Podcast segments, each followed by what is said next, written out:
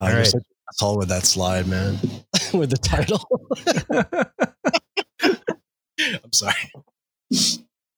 um, all right, we're podcasting. Um, eh, w- welcome to. Well, there's your problem. Uh, a very solemn podcast about engineering disasters where we're not going to make any jokes at all. No, Uh, that's right. No, no jokes. Zero. Zero jokes. You know, I just realized I didn't change the text from the goddamn news from the Joe Kennedy headline. That's probably fine. That's probably fine. Yeah. Okay. Nobody's gonna nobody's gonna notice that. Yeah, exactly. Uh, Liam, Wait, are you're very you saying- quiet. Are you saying that you forgot something on the Never Forget episode? oh my god. You're supposed to have Am total Sorry. recall. It's already am I very quiet? How's that? Uh a little bit louder. A little bit louder. Uh that sounds good. Oh, you sound good to me. Yeah. Um Not that I'm right. mad. Oh, buddy. no, you're quiet again. I I am goddamn working on it, man. Okay. Have you tried simply talking into the microphone? Maximum gain. Maximum Ah. gain. Okay. Here we Right, are. should we start? Should Recording. we start slightly Should- over? s- Start start the recording. Okay. Well, we're, we're we're we're I think we're we're going good. Welcome to Where is Your Problem? It's a podcast about engineering disasters. Uh, today we're going to talk about an engineering disaster that we can't forget what it is. That's right. Yes. What is it? I forgot. Oh, but you can't forget. Oh, but No. I did. You, you, you're supposed not to do that. Don't No, don't my for- bad. Don't- Some don't- disasters you sometimes forget. Other disasters you never forget. I'm not not allowed. not allowed to forget. It's like m- imprinted on your memory with like a cattle brander. You know, it just Mm. says Cattle 9/11. brander. Yeah. You're walking around some days. You're like Lusitania disaster. I don't. I don't. Even, I don't remember what that is. And then the, Yeah. the twin towers pop into your mind, and you know you never forget. That's right, Yes. baby. It's the 9/11 episode. Yeah, we're doing going to do 9/11 today. We're oh, really Oh, only don't going to don't do. get me on any more lists by saying the phrase "We're going to do 9/11." I'm I'm not going. What we, we you can't do 9/11 because 9/11 has already been done. again. Again. Uh, I believe. again. a- I believe a September 11th happens every year, Justin. Yes. Well, up every year. I I think the next 9/11 that happens, it'll be something other than the twin towers of the World Trade Center being hit by airplanes because there's only one of them now. I mean, raising the cursed prospect of like, you know how you have Civil War reenactors, and 9/11 reenactor. Oh my god. I think the new tower would be a lot harder to take down. I'm going to be honest, and we will get Wasn't into there that. that guy that tried to fly a plane into like an office building in Florida in like October of 2001? hmm Yeah, it was like an That's what we- IRS uh, building, Yeah, yeah, yeah. oh yeah, I remember that. And he just—I think he killed one guy, one IRS guy in his office who just got a Cessna through his window, um, and Right. nobody else. Tur- turns out big planes do more damage than small planes. Um, Hmm. We'll get to that. Uh, Mhm. anyway, uh, I'm Justin Roczniak. My pronouns are he, him. Okay, go. Uh, I am Alice Caldwell Kelly. My pronouns are she and her. I'm Liam Anderson. My pronouns are he, him. And Yeah, I'm- I mean, Okay. a guest. Yes, we have a guest. guess. And I'm a guest. I'm Sean KB, and my pronouns are he, him. And you're here from the Antifada, which is an excellent podcast that you should listen to.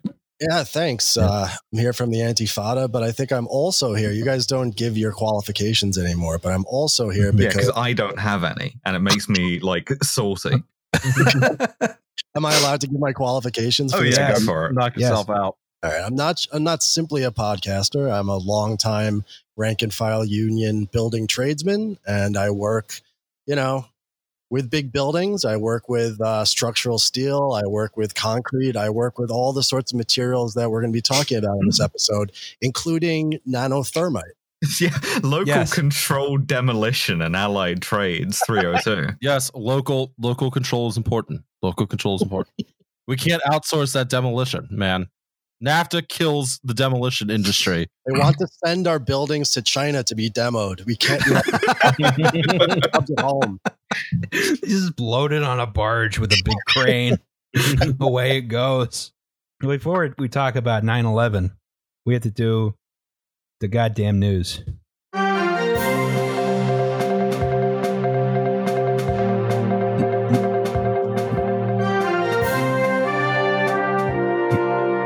You can see I, I already forgot uh, something for this Yeah, episode, that's right. which is Is to just change the deck. Yeah, no, because this, this was this was yesterday. Oh, excuse me, this was last episode when we were talking about uh not not even last episode, the episode before last when we were talking about Joe Kennedy. Um Yeah, So- and, uh, but now we are, we are bullying buses and we're, we're body shaming them specifically for having batteries on them. I I think so, yeah. So uh our local Not transit officially agency. a crack. Not officially a crack. You're an idiot. yeah. SEPTA's not idiots. You're an idiot. It could be bullying works for these other top stories on the right here, like Pennsylvania unemployment rate drops to 10.3%. Hospitality and leisure are still suffering. Maybe those workers are getting bullied. yeah, that's true. Yeah. But there's not enough jobs in bullying right now. So bullying works by getting people to work. And they closed down the bullying I- factory. That's right. I'm I'm here with uh bullying local uh 103. Um we're a union of bullies, um not affiliated with the police unions. We are workers. we work to ensure nerds get their swirlies as needed. For too many years, the good jobs, the good lockers have been sent down south and then overseas. We want to keep the lockers here at home so we can bully people and push them into those lockers in our hometown. That's who you want doing a solidarity strike with you is the bullies union. oh, yeah. just taking, just absolutely taking some scabs and just like pushing them into in giant inflatable lockers. It's actually it's actually just Teamsters. They, they literally are the bullying union. That's true. Meet Scabby the Locker. So uh last uh last year SEPTA bought a bunch of battery powered buses, right? Oh, they sure did. Hmm. Um and they um they decided to re- deploy them on former trolley bus routes. That's where they had electric buses that draw power from overhead lines. Hmm. Right. Um, and they spit on the graves. Yes. Yes. And and and what happened is apparently they had to take the buses out of service last February and didn't tell anyone. Um and uh cuz all the frames cracked cuz the batteries are too heavy. Inside job, Uh, 9 11, controlled demolition, Google Yes. loose change SEPTA. They, they could have used lithium batteries, but instead they went with the much too heavy and bulky nanothermite battery. Investigate SEPTA. What they could have used were the overhead lines. The wires No, are already up. We don't even have couldn't to do say that. put up some goddamn wires. They're already up. Couldn't This do is- that. This was just incredibly embarrassing that like they bought these new high-tech buses that use worse technology than what they already had. You know, it's more extractive. They need these big lithium batteries as opposed to just some copper wires over the street. And they broke just immediately. Like have you considered that perhaps the actual conspiracy is that they needed one more reason to overthrow governments in countries like Bolivia? Yeah, Hmm. that's right. Need to keep Hmm. Jeanine Áñez in power. That's right. I'll bring that up in the next uh, board meeting. um anyway, that that was that was the goddamn news. We got a long episode today. We have to keep it short. News. N- Yes. News So- you can use. I was quoted in that article. I was I, I forgot to mention that. We're all very Hmm. proud of you. You were. Moving on. Moving Yeah. on. Okay, we're moving on. Yeah, that's right, motherfucker. St- starting here with uh, the Retro World Trade Center. Yes, actually, this was the world's largest office building for a while. Uh, Hudson Terminal in Lower Manhattan, right? This was on the site of the uh, World Trade Center before the World Trade Center was there. Um, so this was just a big office building for the Hudson and Manhattan Railroad. Um, it had um, offices for the railroad, but mostly offices for other um, businesses because the railroad wasn't that big because it just went from Newark, New Jersey to Lower Manhattan, right? Mm. Um, and this railroad connected three of the five big West Shore of the Hudson Railroad terminals. Those were Exchange Place, Pavonia, and Hoboken Terminal. And it went to Midtown and downtown Manhattan. Right, only Hoboken Terminal still in use. This railroad is now known as the Port Authority Trans Hudson Railroad, or the Path. Right. Um. Still kicking to this day. Oh yeah. Oh yeah. It's an outside transfer though, so it's I don't know. I, I, I barely use the fucking thing. Plus, you'd have to go to Jersey. Yeah, I've only used it like I think twice in my entire life. It was it was I will say it was a, it was not a pleasant experience. Uh, in the one time I took it with you. Well, That's I think that was more due to people and not the trains themselves. No, that was due to Or the natural enemy of trains. Yes. so, you know, Lower Manhattan in um, the early 1910s, uh, this building was put up in 1909. Um, you know, Lower Manhattan, there's this tangled up mess of the Hudson and Manhattan Railroad, the Interborough Rapid Transit, the Brooklyn Manhattan Transit, and the independent subways, right? And this is why Lower Manhattan real estate was very valuable. This is where the first skyscrapers show up. They eventually spread to Midtown, right? Um, and once Midtown becomes more valuable, the New York City Tunnel Authority was created, right? And that's to bring more people from Jersey into New York City. Always a bad idea. Um, that was you would think this is a Robert Moses thing, but it was not. It, this was from this was headed by an angry old Norwegian man named Mm. Ole Singstad. oh wow. Ooh, am I Yeah. allow- allowed to use the S slur on this show? Uh, what the fuck is the S slur? Uh, okay, I'll say it quietly and gently. Squarehead. Yeah, you, I mean, I work in the New York City building trade. Some of our unions, some of our locals were founded by squareheads back in the day. Some of them, up until like 30, 40 years ago, you could barely be an Italian, you know, let alone an Irishman and be in some of these locals because it was all Norwegians, all Finns, blah, blah, blah. All Yeah, you couldn't get made because you weren't full Swedish chef. they, they, they, uh, they had to measure your head and, and make sure it was uh, square enough. Inga guys have never heard Dinga Durgan. That's Leaf, news to Leaf me, Erikson but- Day is a big, big uh, celebration. That's the thing out here in Philly. Leif Erikson Day just uh, brings out the Nazis. Um. Because then the statue gets pushed into the river. yeah, There's it's one true. stretch of the uh, in between the where the BQE turns into the Belt Parkway called Leif Erikson uh, Way, or yeah, Leif Erikson Way, and that's because it used to be Little Norway, Little Scandinavia in Brooklyn. All So right, because Robert Moses, that was like Yep. one of the first highways he drove through an ethnic neighborhood. That's right, and it was the Swedes got it. yeah, the Swedes got it first. Oh the god. canary in the coal mine. Yeah. So Ole Singstad, he got to work in the 1930s. He his authority built the Holland Tunnel, the Lincoln Tunnel, the Queens Midtown Tunnel, and he got through half of the Brooklyn Battery Tunnel before Robert Moses managed to fire him because he didn't want anyone building anything that wasn't with Robert Moses's express permission. Uh. Oh, they hated each other. Uh, Singstad and Moses. Um, probably not the least because Moses drove like uh, a uh, the highway through the the Swedish neighborhood. Robert Moses famously um, insensitive to urban residents' needs. it, it turns out he was kind of racist. I'm Um, learning so much though that he was racist against. I didn't even know Leif Erikson Day was a thing. I thought you were doing a bit about Columbus Day, and I was No. like, "Oh, that's a good joke," but no, it's a real thing. Yeah, Yes, we really have Leif Erikson Day. Yes. I know this is crazy to you, person who lives in uh, the United Kingdom, but there are Mhm. actually places outside of the Commonwealth. I know. I yeah, but like, it's Right. not that it's not that there are pe- people like places outside of it. It's that anyone takes Scandinavians seriously. oh, come on. Sobs are nice. I- I, I- don't mind Grovlocks. I quite like it. The Swedes have produced snus, the greatest tobacco product known to man. That's right. Uh, shameless shameless plug for buysnus.com, who I can no longer buy from, but who continue to send me about 10 emails a day. And they mean it when they say overnight shipping, folks. Hmm. They're better at social democracy than anyone else, but you know that's because of the oil. Um, but you get to keep all the your good American racism.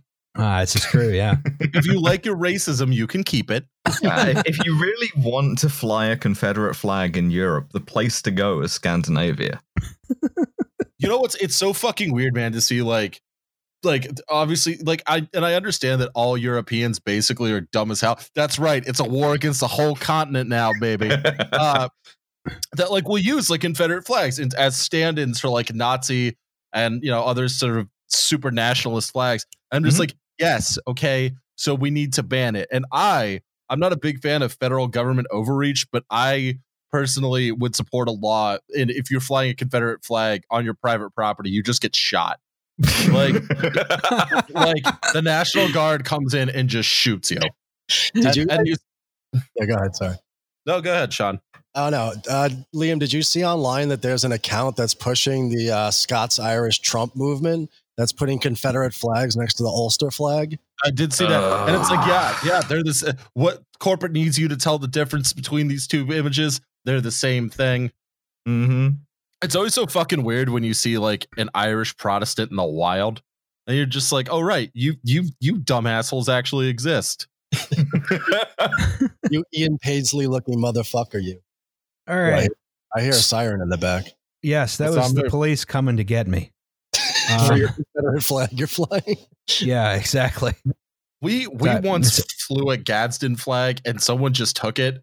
But it was also like right before Trump got elected, so I was like, I I'm just so mad that the, the fucking like shud conservatives took the "Don't Tread on Me" flag. Mm. Like what, that, what you that's should what have had, genuinely pisses me off. I have the naval jack version. you- what you what you should have had was the "come and take it" flag, because then you couldn't have been mad that someone did in fact come and take it. Ross has already made that joke to me. Yeah. Yeah, this is true. You're late, Alice. You're late, Alice. Well, you also have a come and take it flag. Yes, I do. Yeah. It's Alice flag. I like flags. Has anybody I don't like to like chuds. No, I just don't know where it is. It's, All right, ch- challenge challenge to the listener: take Liam's flag. yeah, no. it's you- hard to you do were if talking- you lost it. Challenge to the listener. we were talking we were talking earlier about parasocial relationships and how like we like active dis like if you come and try and jump our fence you'll be shot i will add to that though if you try and jump the fence but you manage to take the flag you will be allowed to proceed without being shot This is like this is like the most dangerous game with more steps. you know what i get bored sean Yeah. i get bored Don't we? I, all? s- I sit and I look at the the U, the Ukrainian Orthodox Church across the street from me all day, and I just think to myself, why couldn't you just be Catholic? Like the anti anti Azov battalion front. The effect of these tunnels was to make Midtown Manhattan real estate easier to access from the Jersey suburbs by car than downtown, right? Uh, since your suburban commuters could drive in more easily, and also like the big rail terminals were there that were in Manhattan, like Penn Station and Grand Central, right? So by the 1940s, downtown Manhattan had started to get real cheap, right? Companies started moving out there uh, a lot of vacant office buildings. There's not a lot of restaurants, cultural amenities. The whole place looked like a ghost town after five o'clock, right? So the idea is, how do we revitalize this area? Um, and what the New York City government came up with was more office space. Mm. Huh. They start thinking about building a World Trade Center, right? Oh, a World Trade Center? Yes. Crazy. So there's lots of World Trade Centers out there, right? Uh, what's a World Trade Center? It's a fancy office building which has paid for a license to call itself a World Trade Center from Oh, no, the World Trade Centers Association. Wait, that's actually like a protected term. yes. Yeah, that was one that honestly blew my mind. You can't just slap up a World Trade Center sign But like, on your yeah, what, what are they gonna fucking do? You Well, the other thing is, what's the benefit of calling yourself like? Why not just Trade Center or like Well, one it's, Trade well, it's a brand, a brand that is now forever associated with a horrific act of terrorism. I mean, And who doesn't love that? People don't think that the World Trade Center has power, but uh, You know, if you if you fuck around, you might find out they might send you one of those memes that Saudi Arabia sent to Canada. Yeah. Are we, are we saying here that the World Trade Center Association did 9 11? I like the idea actually that like unlicensed World Trade Center, just like the crack team of World Trade Center organization oy- lawyers and operatives, just comes in, doesn't do like a bombing campaign, but like what the Mossad did after the Munich massacre, like that sort of thing. For 14 years they're just like shooting building supers in the streets. yeah, if you if you open a bootleg World Trade Center, sleep with one eye open. Wake up and up with a horse head in your bed. But it's a you horse just wake from up with a a foreign country. globe. a bloody globe. So, like, there's a World Trade Center in Boston. There's a World Trade Center in Montreal, which Both is, of of these course, look like called- moles. Centre de Commerce Mondial. What about hey? What ab- I noticed you didn't mention the Baltimore one. You, Uh, you, you too good? You I- too good for the Baltimore one? Well, No, it does 'cause look I- like. I wanted to see Yeah, no, the. it looks horrible. It truly does. It's honestly one of my favorite buildings in Baltimore because it's just so goddamn ugly. Well, I got I got the Dallas one because I think it's the most ominous right up here. Yeah, it looks like an NSA building. Another one is the Ronald Oh, yeah, Reagan that's- building in that's the one Washington D.C.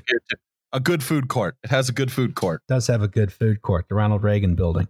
Um, You just get a million jelly beans. yes. you can have ketchup and it counts as uh, Vegetable, yeah.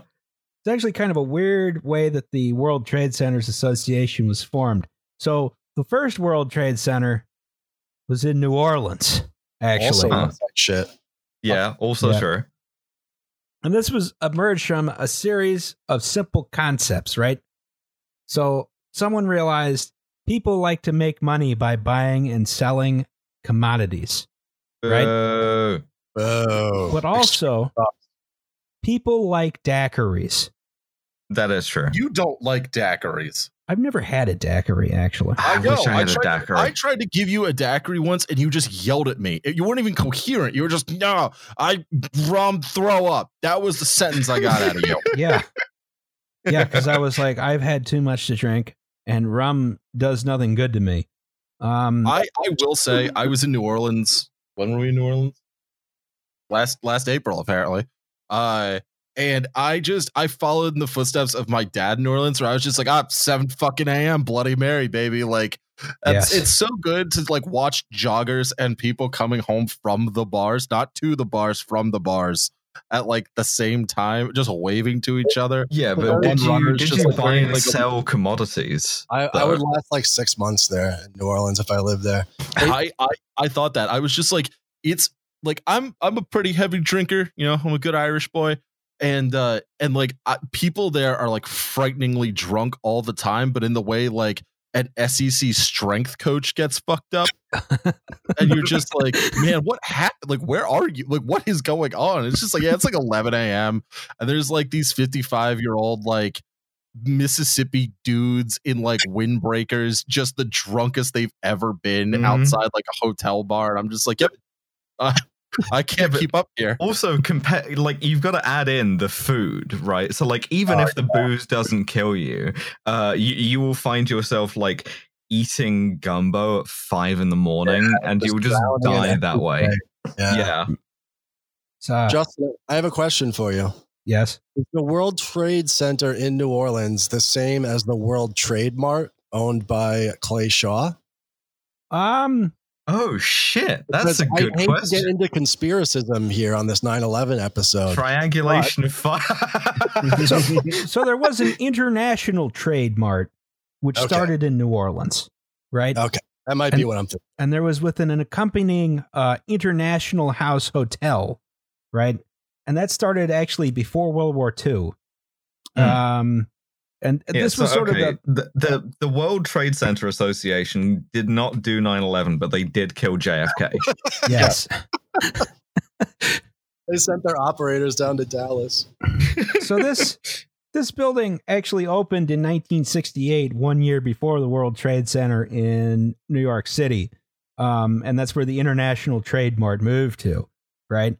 Um, and you're basically your idea here is if you wanted to do trade with the United States, you know, your World Trade Center or your International Trade Mart had a bunch of resources to assist you in doing trade, right? And you could also come to New Orleans to do it and drink daiquiris. Um, much better than buying steel from Toledo. You come to New Orleans and buy the steel and then get drunk. Mm. And both the steel guy and you get to drink the daiquiris. That's better Yes. for everybody. Exactly. Okay, so we, we we take that that thing of like New Orleans, a place where people like to go, uh, which has good drinks and good weather, and then we apply that to Lower Manhattan, Yes. Mm. Which has which neither does of those things. there of those are, things. there are there are at, like my favorite thing is like the few bars in New York left that are good. Mm. I- it's just like none of them are in Lower Manhattan, notably. Yeah, no, they're not. Tempest Bar, Tempest Bar, New York City, baby. Their webpage is one page, and it's them complaining about other bars. You have a right to because it's really good. There's no one there. It's cheap. It's right next to Penn Station, so you can get fucked up before your last train out. It's fantastic. Unless you miss Um, the train, in which case bad things happen. Well, to we did do that. Um, no, we did. um, no, did we? Oh well, we did. We did. yeah. There's the Patriot Bar downstairs, or downtown rather. That's Oh, like that's a true. cool type place, but it's I- also got some pretty, pretty bad clientele. There's all kinds I'm, of stu- I'm stunned. I'm stunned that the clientele at the Patriot Bar is bad. By that I mean people like me, like dirty. up. Yeah. Do Yeah, not attempt like to you. form a parasocial relationship with any of us. Do not come to these bars. Once, you will be the, uh, Trying to shocked. keep listeners away. on- on- once the DSA moved out of Lower Manhattan, the Antifada crowd moved in. the vanguard of gentrification. Yeah, the DSA was actually headquartered in Lower Manhattan for most of its existence. That's about right. Yeah. Barbara Ehrenreich and all them. The Yippie Museum uh, was there too. I think I don't know where it is now. And part of that is because of the World Trade Center. There's so much goddamn office space, it actually kept rents low. Enough for like a socialist organization to rent office space there. There Um, was, that was there's my an anarchist group that has a um, an entire loft down in uh, Lower Manhattan, not not far from Zuccotti Park, and a lot of the organizing and sign making and stuff for Occupy Wall Street happened in this giant industrial loft, like in right by Wall Street, because it's so fucking cheap, you can afford it. Jesus. well, like th- this, the same thing is happening in London right now, where we in Trash Future are looking for uh, office space for our studio, and like it's entirely Oh, plausible. Look at this girl with office space. Yeah, I know, with right? Office But space. it turns out, as year when I went to ridiculous as that sounds, what now that now that the economy has imploded, you can get that for nothing. The shard is entirely empty, and they're just begging you to like fill You space. set up in the shard. Holy That's shit! what I'm saying. No, yes. I would go with the gherkin. I would definitely go with the our- gherkin. our- our- you you want to guest on the show? Sure. Our address: the Giant Penis Building. Yes. All right. Oh, right. I started the Trash Future building now. yeah, Uh, that's pay right. for naming rights. naming Yeah. Look, if Trump can do it, we can do it. I can't wait to eat Trash Future steaks at the restaurant. Top of the Trash Future building. do you want to spend eighty-eight dollars on a Trash Future branded necktie? Of course you do. I Yes. honestly, I honestly would. I would too. Don't, don't love that it's eighty-eight dollars. I'll tell you that, Alice. Make it a patron goal or something. yeah, the- on the back we've got sewn in "Made in America" with air quotes. America with three Ks. yeah, mayonnaise. Just get a uh, bunch of like unemployed gig workers and buy and get some really cheap office space in downtown Manhattan to make the ties there. Ah, maybe we Gonna could make some re- shirtwaists. reopen the uh, textile mills.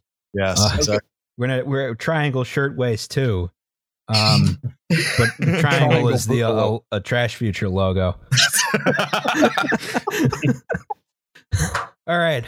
So, unlike the International Trade Mart in New Orleans, the World Trade Center in New York was not it was going to not only not feature daiquiris, it was also going to be publicly financed.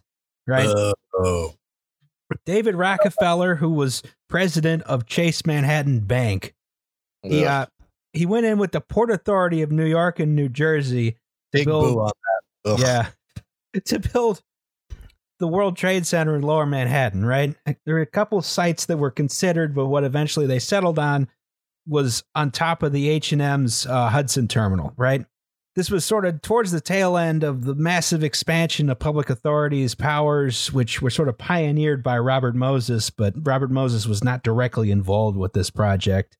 And, you know, they want to do this big revitalization project. And World Trade Center was supposed to be 10 million square feet of office space, right? It's it's it's just they're going to build a shitload of offices and this is going to cause office space to be more desirable, right? hmm Famously, when you increase supply, you also increase demand. yes. Yes, that does work for highways. It does not work for office space. Yeah. See, it was Robert Moses. He was confused about that.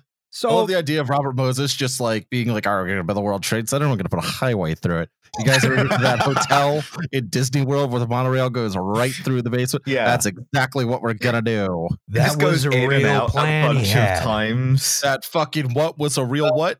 That was a real plan. There was supposed to be a Lower midtown. Manhattan Expressway. Oh yeah, That- the Lower Manhattan, but also the Midtown Highway, which Mhm. never got Jesus built. Christ Almighty! Just Yeah. is going to be a Two freeways just going through it at different angles at different heights, circling back around and like You- curving through both you, gu- towers. you guys shit. ever been to Triple Crossing in Richmond? It's like that, but uh, you die. You just die. The the the the Midtown one was supposed to be built uh, at a height of hundred feet through the uh, on about Thirty Fourth Bro, Street, what I the think. Power So- Broker has the renderings of it in there, and it was it would have been an unmitigated fucking disaster. So Oh, uh, it's the crazy. second of our candidates to possibly do 9/11 after the World Trade Center Association is Robert Moses with the freeway. A second freeway has hit the towers.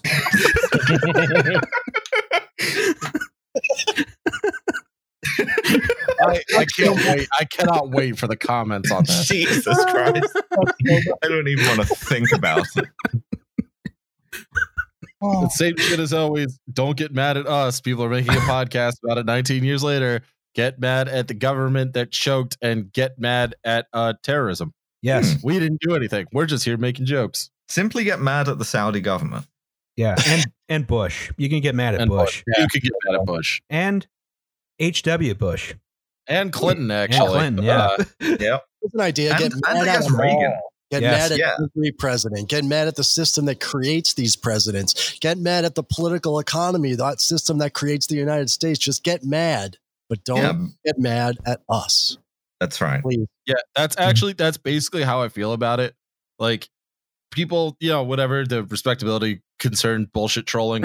But like also like yeah, I'm not the fucking one that threw a that, that flew a plane into the World Trade Center, man. I'm just an asshole in a hotel room in Portland, Maine, with like d- drinking a Narragansett hard tea, which by the way, Roz is disgusting. Uh, and W- Yeah, Would you say I- it's likely to be better or worse than the dark fruit cider I had last time? It's so the the one thing I could say in Twisted Tea's favor is that it's not carbonated. This shit is carbonated more than like a, a soda. Oh, So I'm trying to like choke down that like schoolyard iced tea. You know what I mean? Mhm. Uh, but it's also been carved to within an inch of its life. that's and, uh, grim. Not feeling it. no, Okay, so the government's just going to build a huge fucking office building with the Port Authority of New York and New Jersey, which is sort of quasi government agency, which has some powers of government but some powers of a private corporation. It's confusing and irritating. We're not going to go into it right now. But importantly, importantly, they can leverage the income that they get in order to float bonds in order to get more and more money so they can build and build and build. Yes, which damn, I wish they would still do that. Um, Yeah. They did a good job for a while with that. Yeah, I know they were doing very well. Robert Moses perfected that. Um, you know, the, the the the trick was to keep yourself in debt to the extent that you had an excuse to float more bonds, but not in debt so much that those were a financial burden. You had to have a nice balance. Um, and all those little nickels falling into those toll machines on the Triborough Bridge, they added up. And then if you fucking leverage those those uh, nickels, then it turns into a lot of fucking money. And then you create six or seven or eight or ten or twelve different authorities that are all getting different incomes that are all floating different bonds, and you could fuck up an entire city that way, Oh yeah. entire metropolitan area. Yeah. F- First the behold. Swedes, then the Norwegians, then the Finns, and you just go Yeah. from there. Well, I think the who do you fuck up after the Swedes? I think it was the Jews after that mostly. Yeah, and the What a Bronx, the surprise. Bronx Expressway. Yeah. But the Port Authority is outside of Moses' control to a large extent. Um, and I think by this time, Moses was kind of on his way out. Uh, but yeah, the government was just going to, the Port Authority was just going to build a huge office building and lease it, right? A lot of people thought this was a dumb idea at the time, you know, kind of because it was. Um, this is just you know the government nakedly getting into leasing office space you know as supposedly as um you know revitalization but you would figure you'd build something that had more of a public purpose like i don't know housing or something Yeah, No, this is a there's- weird definition of infrastructure here. yeah Are exactly you telling me that like Cantor Fitzgerald and their like 300 Rodin casts aren't a public good? Okay, you you can't just wander in off the street and see the Rodins, but they're up there, and knowing that they're up there, that's a public good. Yeah. Um, now there was at least some public purpose to this. As part of this deal, the Hudson and Manhattan Railroad would be owned by the Port Authority. That's how they renamed it Path, right? And they were going to construct a new uh, railroad terminal underneath, which would be more efficient than the one that existed beforehand, right? But that was about the limit of the public benefit here. Otherwise, it's like, yeah, we're going to build a big office building and say this is good government right here. Hmm. It's fine. It's got a train station, sort of. Yeah. There you go. That's why we need to talk about. Um, Sean had a bit about Co-op City and construction in the seventies. Oh yeah, yeah. Um, like it, before I get into this massive project that happened at exactly the same time as the World Trade Center is coming together, people have to realize that New York City through the 60s and all the way up to like 1974 was basically like a municipal social democracy, which is why it sounds crazy for the Port Authority of New York to be like to be creating an entire complex of office buildings, even to lease out in order to bring business back to lower Manhattan. But there were like public hospitals, there were a free public university, there was um a whole municipal like welfare system that existed. So this happens like alongside that. This is part of the post-war New York City social democratic polity, as they call it, which comes to a, cre- a screeching halt, of course, with the New York City uh, financial crisis, the fiscal crisis of 75. But with that said, before that, here's a quote. Uh, this is about Co op City uh, from the New York Times. Co op City occupies a special place in the imagination of New York. It is not only the country's largest cooperative apartment complex, it is a sort of working class utopia where, at least according to the original ideals, firefighters, post, work, post office workers, plumbers, carpenters, and clerks could afford to buy apartments in which to make homes. So, the city of the New York, through what's called the Mitchell Lama Project, which was a way to like subsidize low and middle income housing, decided as they kind of ate up all the other like big public housing areas for public housing in the city to create the largest uh, residential complex in the country and in the world in 1968. And they did that by building 15,000 apartments. I mean, can you guys imagine that? They just threw up these buildings, 15,000. There's 35,000 people that live there, and they just put it up like Le Corbusier towers in the park, you know? Weird And- how all you Yeah. ever hear about 70s and 80s New York is uh, like urban decay, the Warriors, like burning cop cars and shit. Uh, and not this. Weird. Hmm. Yeah. No, because because like because because both the World Trade Center and Co-op City live in this weird like liminal period in history where the sort of like Promethean social democratic impulse is still alive and they're still building like half billion dollar like working class uh, cooperative apartments funded largely by trade unions by the way. You know this was put up by a coalition of new york city trade unions. That exists but then that's why um, uh, Ford to City, New York's uh, Ford to City Drop Dead, that famous uh, Daily News uh, cover right? Where the federal government says no bailout for the city. That's why it was such a shocking thing because like New York City had been this, and this is the process of it like not being that very violent. That makes sense. Mhm.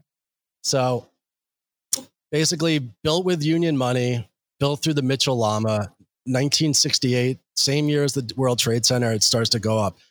Within a few years of building this, right, while the World Trade Center is still going up and while these buildings are completed, then people start moving in. They start to realize little things about the way that this, these buildings have been constructed. Number one, the windows kept falling out. Jesus. Number Yeah. two, you'd go out on Wait, your balcony and it would collapse. Your balcony would just fall down 30 stories and hit the Hmm. ground. Uh, that's not good. I, I would want I, to I avoid would that one. simply not go out on the balcony. Nah, I like balconies as long as they're not too high. You know what I like at balconies? You know what I don't like? Falling 30 stories. Because Co-op City is built on this marginal land, like way up in, in the north of the Bronx, it's built on marshland. You would think, uh, engineering people out there, that you would do some sort of, I don't know, deep foundation, maybe drive some piles, maybe Oh, put the fuck buildings that, up top the piles. Not shallow turn- foundations are always fine, hundred percent of the time.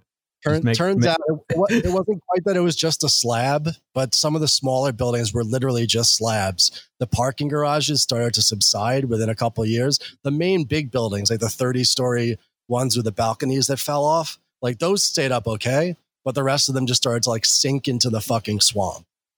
Not good.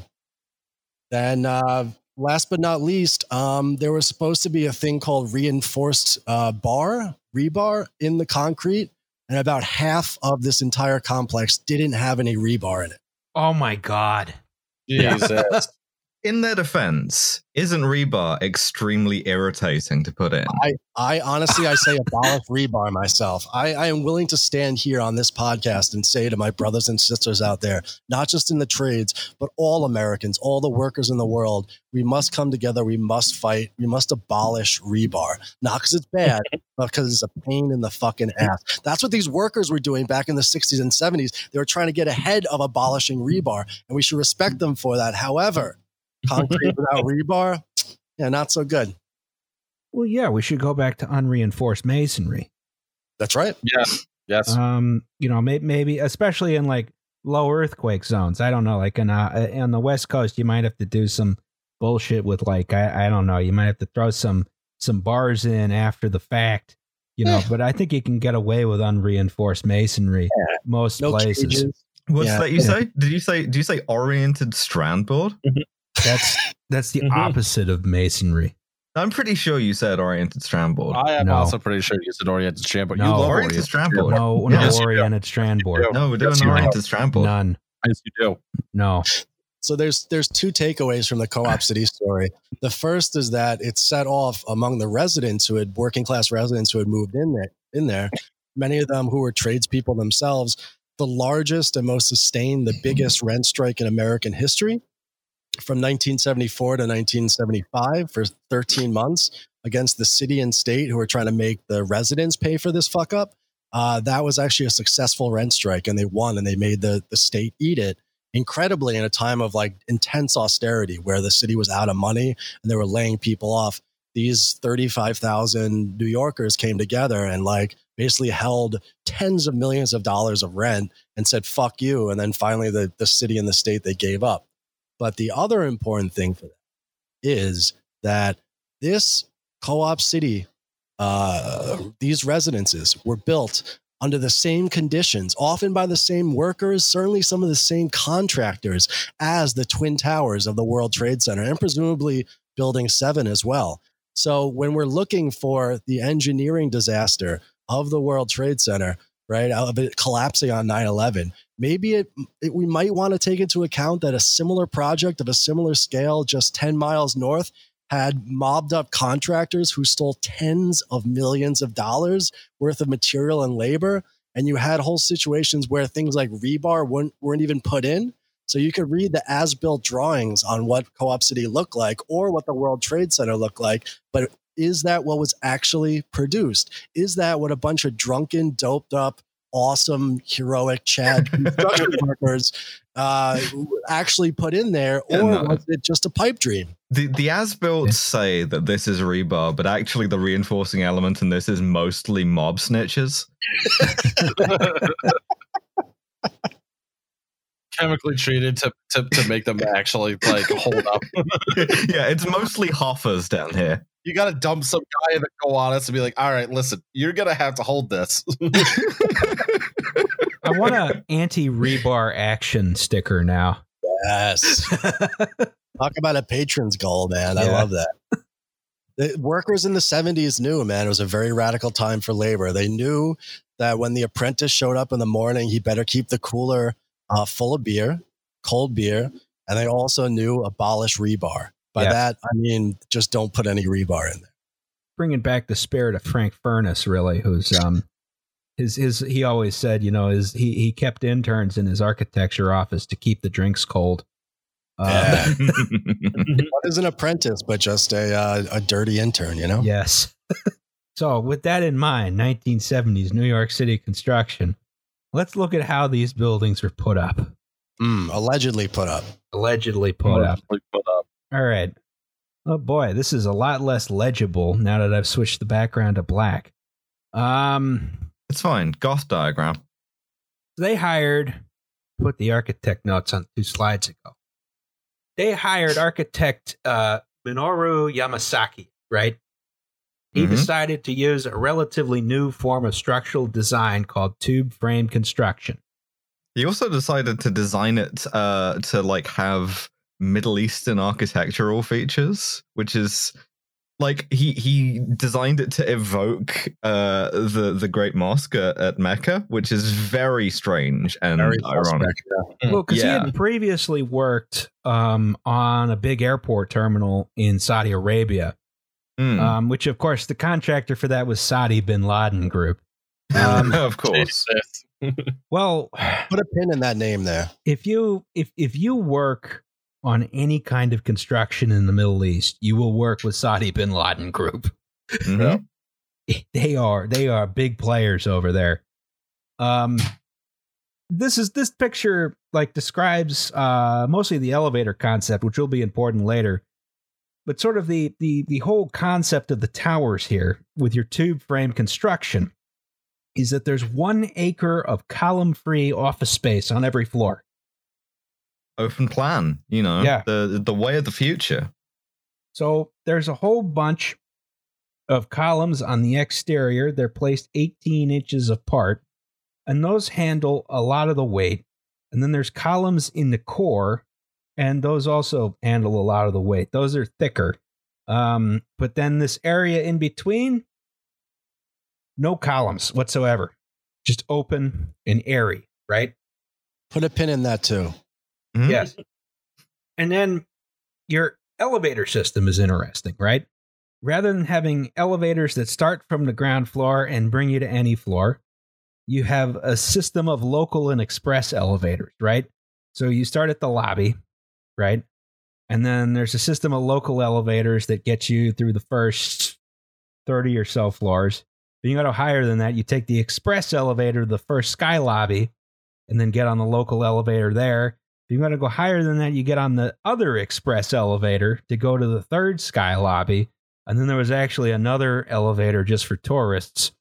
And then, of course, there was the service elevator where the contractors go and they have to wait a long time for it. And, you know, there's there's a guy who sits on a crate in there. He's pushed the button for you, you know, because you're not Yeah, allowed you to gotta push the button for some like, reason. Explosive charges in there. Yeah. yeah. Could only hold so much nanothermite at one time, but it was pretty effective. no, I mean, usually those service elevators are pretty big. Have you guys ever, did you guys ever go to the towers? I guess Alice wouldn't have gone, but no, I before have- my time. I you did? Yes, I did. Oh, cool. Me too. I- Yeah. I, I- stayed at the, the World Trade Center Marriott and Windows on the World, and they never fucking replaced Windows on the World with a good restaurant, which No. I'm very upset about. you So- went to Rose? I never went to the towers. I did go to New York City once before 9 11. Um, and I was very small and also terrified of the tall buildings. They were Oh, so but- fucking tall. We used to skate down there all the time because they were a good place to skate by the Brooklyn Bridge. And you'd stand in between the two towers, and because of the way your vision was, it would look like they were leaning in on you.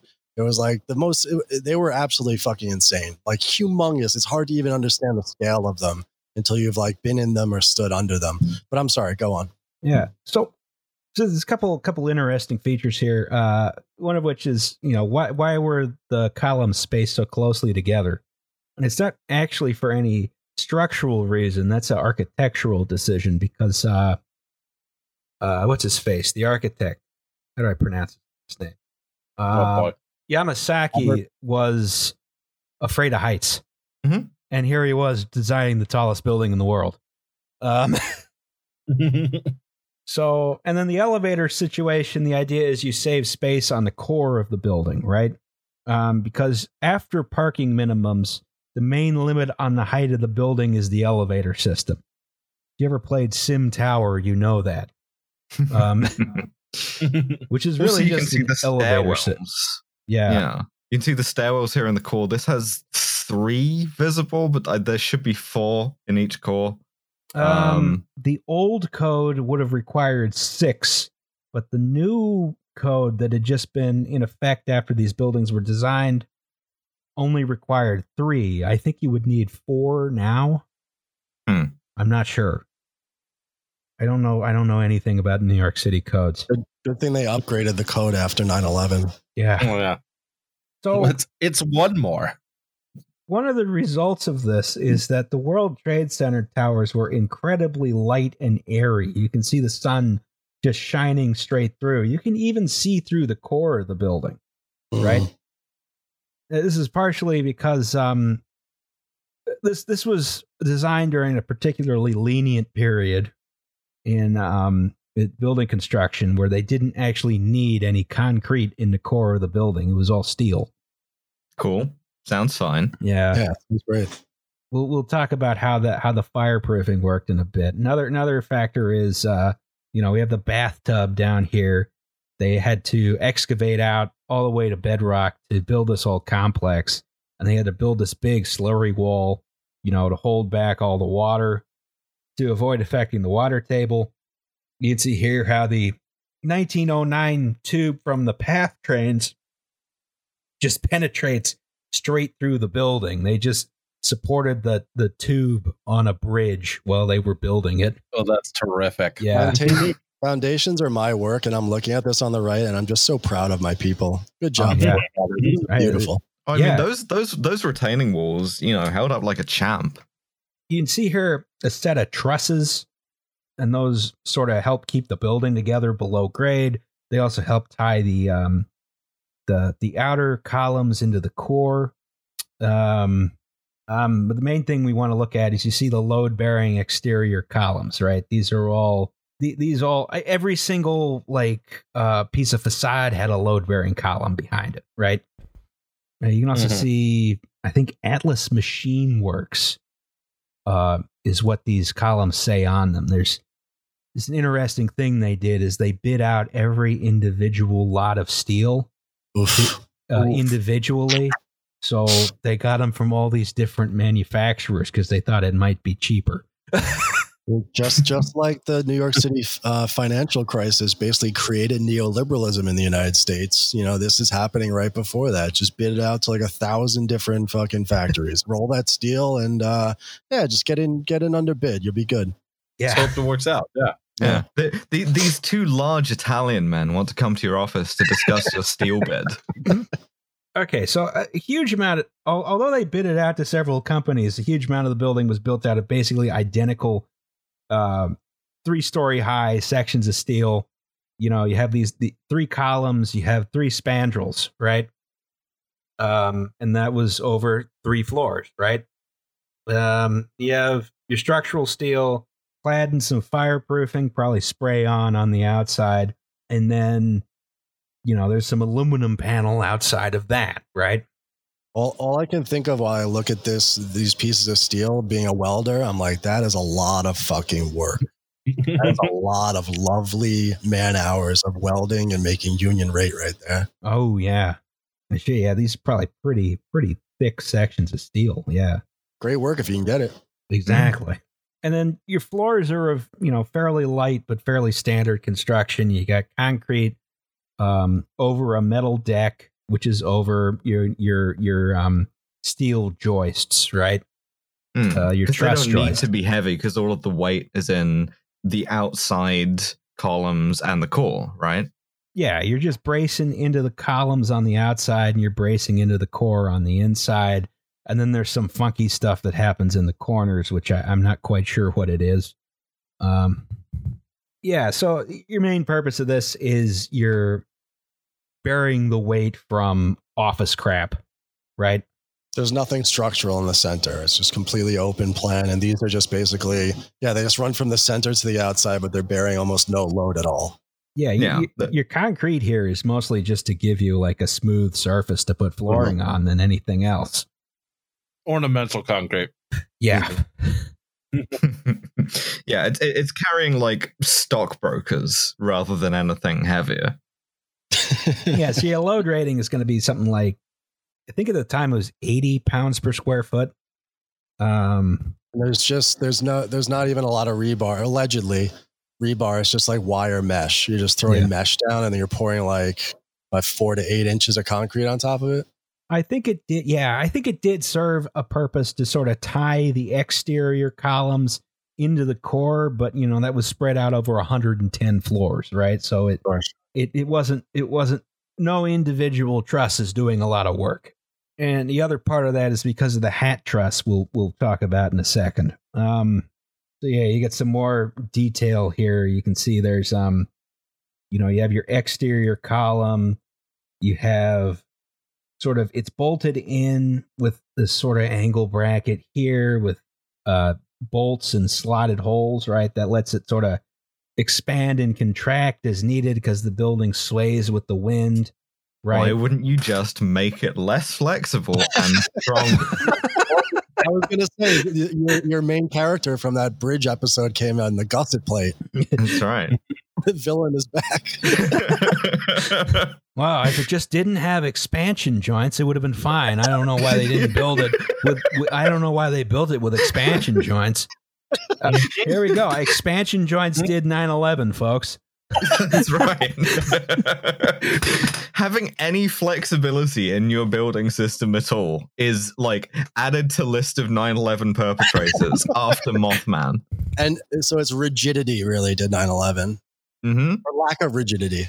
Yeah, Or something. exactly. Like, uh, uh, you know, some people say uh, float like a butterfly, sting like a bee, but Alice wants just to be a rock. Yeah, float like an anchor. Yes. but yeah, so you can sort of see how these assemblies were bolted into the um, exterior spandrels here on each floor, right? This is all the same same crap we were looking at before. This is before the concrete was poured. And then at the top of the building was something called the hat truss. Oh boy. Now, why do you call it a hat truss? Because it looks like, Like a, a hat. hat. I'm guessing you're going to be distributing something up there. You're going to be moving things toward the center. It looks like Uh, it is because it's at the top of the building like a hat. Yeah. just a hat. It's just a hat. It's just a hat. Yeah. truss, yeah. So the, the, the hat truss, um, it's at the top of the building and it's a very strong structure right here. It ties in the top of the building to the core of the building. The, the exterior, the Can, can I ask a question real fast? That hat truss between the top of the building and then the foundation of the building is the only thing that's tying all of these columns, these vertical columns together. oh no, there's 110 floors of uh, trusses as well. Yeah, but those little weak, like pussy trusses, right? Yes. Mm. Oh, interesting. Okay. Yeah, yeah, well, you know, I mean, I I'm not the architect. Uh, I'm just trying to think of this like in light of the inevitable Yeah. disaster that's going to happen yeah, later but on. that, that the hat truss is the big thing that's holding everything together. Yeah. a very Yeah. heavy thing that if you watch the video of what happened to the tower kind of falls by itself at a certain point and then everything else collapses. Yeah, listen, nothing's gonna sever a bunch of those columns. Yeah. Sure. It'd be impossible. Plant explosives. Plant explosives. Yes. yeah. So the hat truss is, you know, it's it's the main thing that holds it together. Everything else is kind of like just those weak ass floor trusses, right? And you know, there's some concrete on top of them. Um, and you know, the main thing you're worried about is like wind loads. I don't know if they were talking about earthquake loads back then in um, New York City, because I believe you have to do that now, but you didn't then. Yeah, probably not. I mean, I think earthquake loads are basically the governing code everywhere now. But yeah, you just this is just to prevent the outside from moving independently of the inside. yeah, which would be bad if that Yes. happens. Quite bad. Yes. So in 1973, they finished the buildings. A bunch of tenants move in. They're the tallest building in the world. They're the buildings with the most floors in the world. Um, tube construction was proven, which meant a lot of other buildings were built with this form of construction. Uh, Citicorp Center, which we'll talk about later, the Sears Tower, and nothing bad happened. No. Famously. Yes. This is where Alice uh, takes us on. That's right. welcome to my welcome to my short explainer about how nothing bad happens. so, if you listen to our episode about the Salang Tunnel fire, we talk about how the Soviet Union invaded Afghanistan. This has been widely held to be a very bad move, not least because uh, as part of the like psycho Reagan doctrine anti-communism, the US and the US's friends in Pakistan and Israel and so on trained, armed, and funded a mixture of Afghan and foreign, mostly Saudi, uh, Islamist fighters to fight the communists. And the Hmm. good news is, Put a pin in that. Yeah. yeah, yeah, put a pin in that. Running out of pins. The good news is, uh, it, well, depending. The good news is they win. Um, next slide, please. That's how the buildings fell down. You ran out of pins. Pins. put, put another pin in this guy. They will always be a grateful ally. in this in this uh, this article from I think 1991, anti-Soviet warrior puts his army on the road to peace. Oh, So- Robert Fisk, he's still out there. Yeah, still writing. So after they win, some of them go on to form the Taliban government of Afghanistan. Others of them, like this guy, are just kind of wandering. Like, uh, thus this article about how this cool guy who like never worked for the CIA or anything of that nature is now building roads in Sudan, and he's like he has put his army on the road to peace, and he's doing humanitarian work. Um, hey, I brought him into the family business. yeah, we're gonna they, they send us up to the Bronx. We're gonna build these uh, residential towers. Uh, yeah. Bin so, Laden did Co-op City. Yeah. Sadio Bin Ladio Group. Hey, what are three you more doing on plot terrorism here. three more bad things happen. Uh, in order, Russia, post USSR Russia, invades Chechnya. Um, Serbians kill a bunch of Muslims in Bosnia. And then, lastly, George H.W. Bush invades Iraq, which requires stationing US troops in Saudi Arabia, which a Saudi Arabian Islamist like Osama bin Laden could get very upset about. Um, and all in all, it becomes very easy for guys like this who have been like, who have l- found themselves in this world of uh, jihadism, I suppose, to then sell this idea that the West, right, it, it- including Russia, but also the US, is at war with Islam. And this leads to the foundation of Al Qaeda. And what Al Qaeda start doing is blowing up American stuff abroad, embassies, uh, the USS Cole, which I think kills like six sailors. Um, next slide, please. He's basically doing falling down. yeah, a, a disgruntled former US contractor. I, I, I, don't of- know, I don't know what's funnier is imagining Michael Douglas dressed like Bin Laden or Bin Laden dressed like Michael Please Photoshop that and send it to us on Twitter. Either way, preferably both. So then the terrorist attack happens, but not that terrorist attack. Um, in 1993, an I think Egyptian guy called Ramzi Youssef figures out, hey, there's a vulnerability in these twin towers. You can just drive into the parking garage under here. Uh, so what I'm going to do is I'm going to fill a van with explosives, park it next to a column, and set it off. And hopefully, what's going to happen is one of these towers is going to collapse, fall into the other tower. They both come down. A huge win for jihad. Um, this does not happen. You can see a little diagram here on the left hand side of what does happen, which is essentially he blows a big goddamn hole in three or four floors of the parking garage, kills like six people, People, yep. but there's a few more details to put pins in. So I hope you have pins ready. Well, I would say real fast. I was um, plucking them out of the towers, actually. Also, Ramzi Youssef was, I believe, Khalid Sheikh Muhammad's nephew. Mhm. Khalid Muhammad is one of the architects of the 9 11 attacks, and he is still sitting on Guantanamo Bay, and we're never going to try him because we are a broken and diseased country. Yep. And also, I would say too, you can critique this plan, this this 1993 plan, but the guy in question was named the Blind Sheikh, so he might not have been the best planner of this operation. No, perhaps not. Khalid Sheikh Mohammed, by the way, waterboarded 273 times by the CIA. That seems a bit excessive. 272 more than uh, Christopher Hitchens. Hmm. I was about to say, like, I don't know. Maybe if they had done it three more times, he might have confessed. Take three more pins. Pin number one. It's very difficult to evacuate the towers because when Ramzi Youssef's bomb goes off in the parking garage, smoke just goes straight up that core. It chokes the entire lobby. It floods up the core through the elevator shafts. And so people are trying to evacuate through this. The firefighters have to break out windows so that the smoke can get out. They just That's- built two giant chimneys. Yeah. That's Yeah. that's that's one pin. Second pin, you'll notice um, on level B1, there's the Port Authority Control Center. Uh, that gets destroyed, which means the Port Authority's like communications infrastructure for telling people to evacuate and stuff instantly destroyed. And pin three, when they get there, the New York Fire Department put their command post right outside the lobby of the North Tower. And you can see on the right here uh, the photo of the street outside covered in emergency vehicles. Apart from that, nothing bad is going to happen. Can't help but admire the RTS bus right here. He Uh. also tried to assassinate the Pope, didn't he?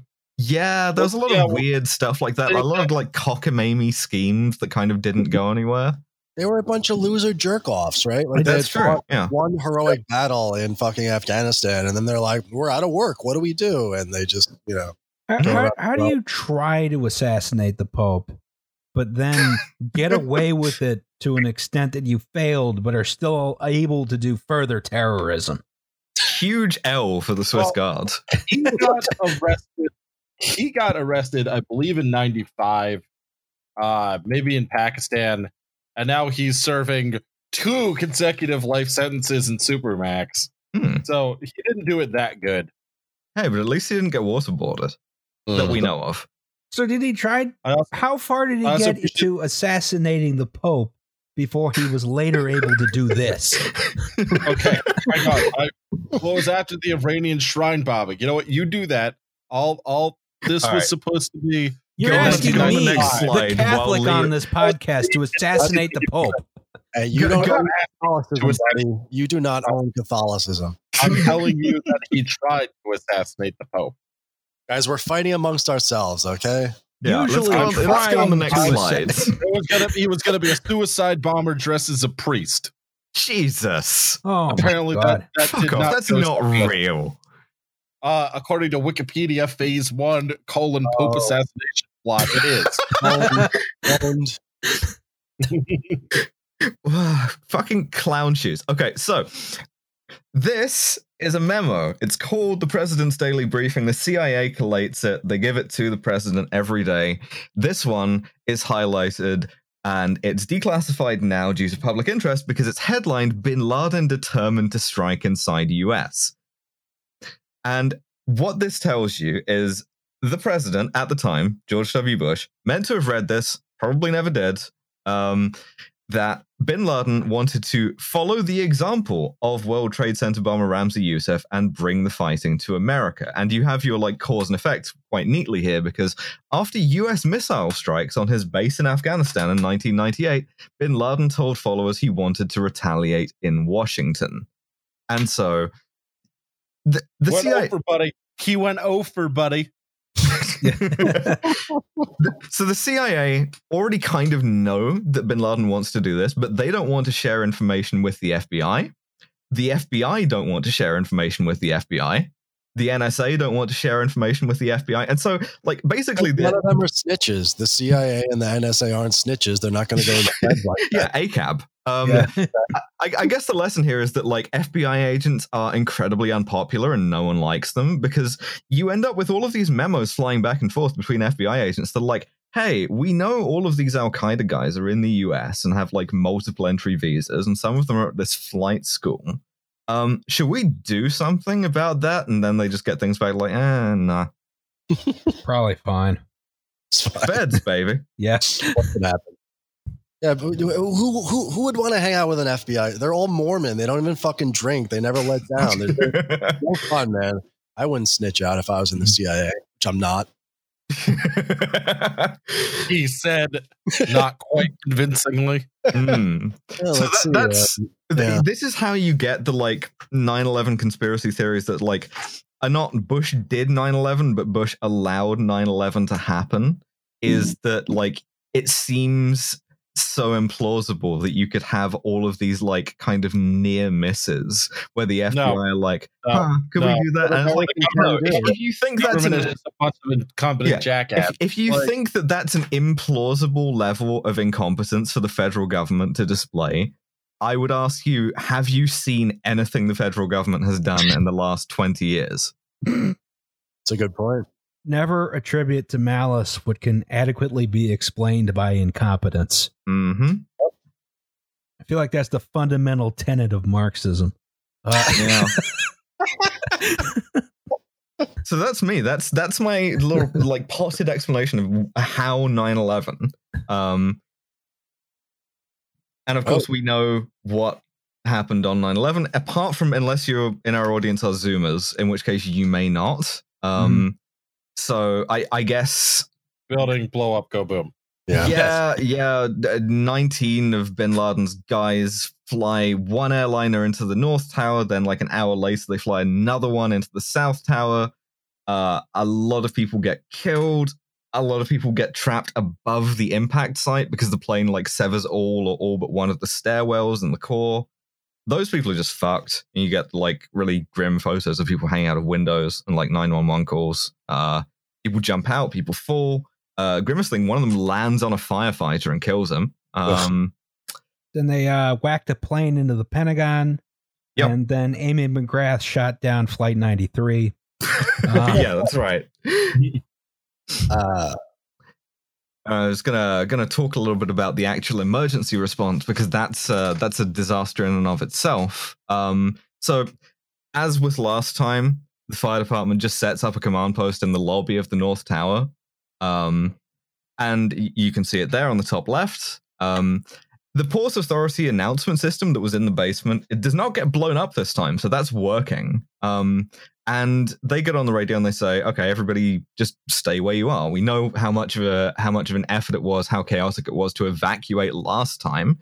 It's safest to keep everybody where they are, and you fight the fire. It's shades of Grenfell, right?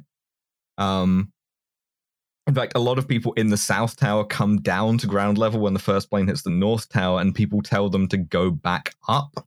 Um, some of them do, some of them don't. Um, Oh my god, it, it's just the worst instruction I can think of. Like, Yeah, but I can also see why people would do it. mm-hmm. They don't know what the fuck to do if the building you're currently standing in has just been hit by a plane. No, That's fair. I'd I'd like to think I would do the right thing and just walk the fuck out and go home, but you know it's capitalism. You know you have a job back up there. Oh, the, the people down, the security down there, the firefighters, the cops are saying it's safe. Go back to work. Okay, I'll Mhm. go back and count some more. I'll do more yeah, that, counting. that, that fire Like, is like 40 stories above me. I don't care. Mm. like I, I. I remember reading one survivor talking about how like he gets down to the lobby and a, a port authority guy with a bullhorn like yells in his face to go back up and he's like i don't know how i didn't punch the guy but i just walked past him because what was he going to do arrest me um so you know so, some people do um also of note uh is i want to talk about radios a little bit because at this Talk time, how Giuliani fucked up the radios with Yeah, the bidding the contracts. I'm assuming that's what you're going to say right now, right? that's exactly what I'm going to say. Thank so you. Famous, famous story in New York. People talk about this all the time. Like we Mhm. I had thought Giuliani loved America. I was told that Giuliani loved America. Right, yeah. noun verb 9/11. Yeah. come to New York City and talk to people here both before and after 9/11 and see how much fucking people love Giuliani. There's Piece of two, shit mayor, and he fucked. He screwed the pooch on this one. there's two there's actually I- two I would bad Giuliani say- decisions. I, I feel like if I say Rudy Giuliani loves America anywhere in New York, I'm gonna get laid out, and I'm gonna deserve it. Yeah, don't say it the Patriot bar, tra- Patriot bar, man. Just don't say it. So there's there's actually two Rudy Giuliani horrible 9/11 decisions. One is the radios. One is like basing uh, pretty much all of the like New York City's emergency operations center in Building Seven, uh, like directly across, along with a bunch of like incredibly hazardous chemicals for some fucking reason. Like he was a Batman villain. Um, but yeah, anyway, radios. so because of shitty low bidding, the FDNY and the NYPD and the Port Authority Police all have separate radio systems. Uh, they can't interact with each other. They can't talk to each other. Um, NYPD and Port Authority have UHF, ultra high frequency radios, which work quite well in buildings. The fire department has VHF, very high frequency, which don't. Um, Weird Al Yankovic, we know. Yeah, and th- there is there is a Port Authority repeater in uh, in the building that like you use to like increase that signal strength. Nobody quite knows how to operate it. It sort of works. It kind of works. And so you have this incredibly chaotic thing where people are coming down, people are coming back up. Um, you have firefighters trying to go up the stairwell. There's a picture of that on the right hand side. That guy, Mike Kehoe, survived, by the way. Um, and as they're doing this, their radios don't work. And so when the second plane hits the South Tower, the FDNY orders an evacuation, and none of the firefighters up there can hear it. And so Yeah. Jesus fuck. kills Yeah. 343 firefighters, uh, one guy from the fire patrol Oh, who you can fuck. see there in the red helmets, uh, a fire marshal also, bunch of cops, but at least like they had some warning, whereas like the firefighters absolutely did not. Um, Jesus. and uh, as ever, like there's all of the dispatchers instantly overwhelmed with 911 calls and radio communications. Uh, the the like in cab terminals that you have now, those were new at the time, and they just kind of stopped working. And so, if you were an FDNY commander and you wanted to know like what units you had available to you, the dispatcher would have to read that out to you, and that would take like five ten minutes of just uninterrupted airtime. Um, everybody's talking over each other uh, because the handful of channels are overcrowded. Um, and of course, you still have, as you see in that diagram on the bottom right, it just everybody's just parked right outside because that's that was how you staged things. Um, and so th- you just end up with this. Hmm. That ACAB, but also AFAW, all firefighters are wonderful. It's Yeah. heartbreaking to hear this story because firefighters do nothing but good. They're like a municipal service that does nothing but help people. There's like Yes. good Yep. people out there to help you out and get you safe and put out the fire. Good people. I, yeah, like I've done a lot of shit in my life, but like I get like again with firefighters, it's just as simple as like I don't and I will never have the fucking balls to like run into a burning building with my radio not fucking working. Yeah. I'll just be like, yep, this is a Tuesday. Like this shit blows ass. Yeah, Ca- catch me running in the opposite direction Yes, and not am. wanting to be a firefighter anymore. I am in fact a pussy bitch baby. That's Mhm. why And AFA, all firefighters are wonderful. That's Yes. right.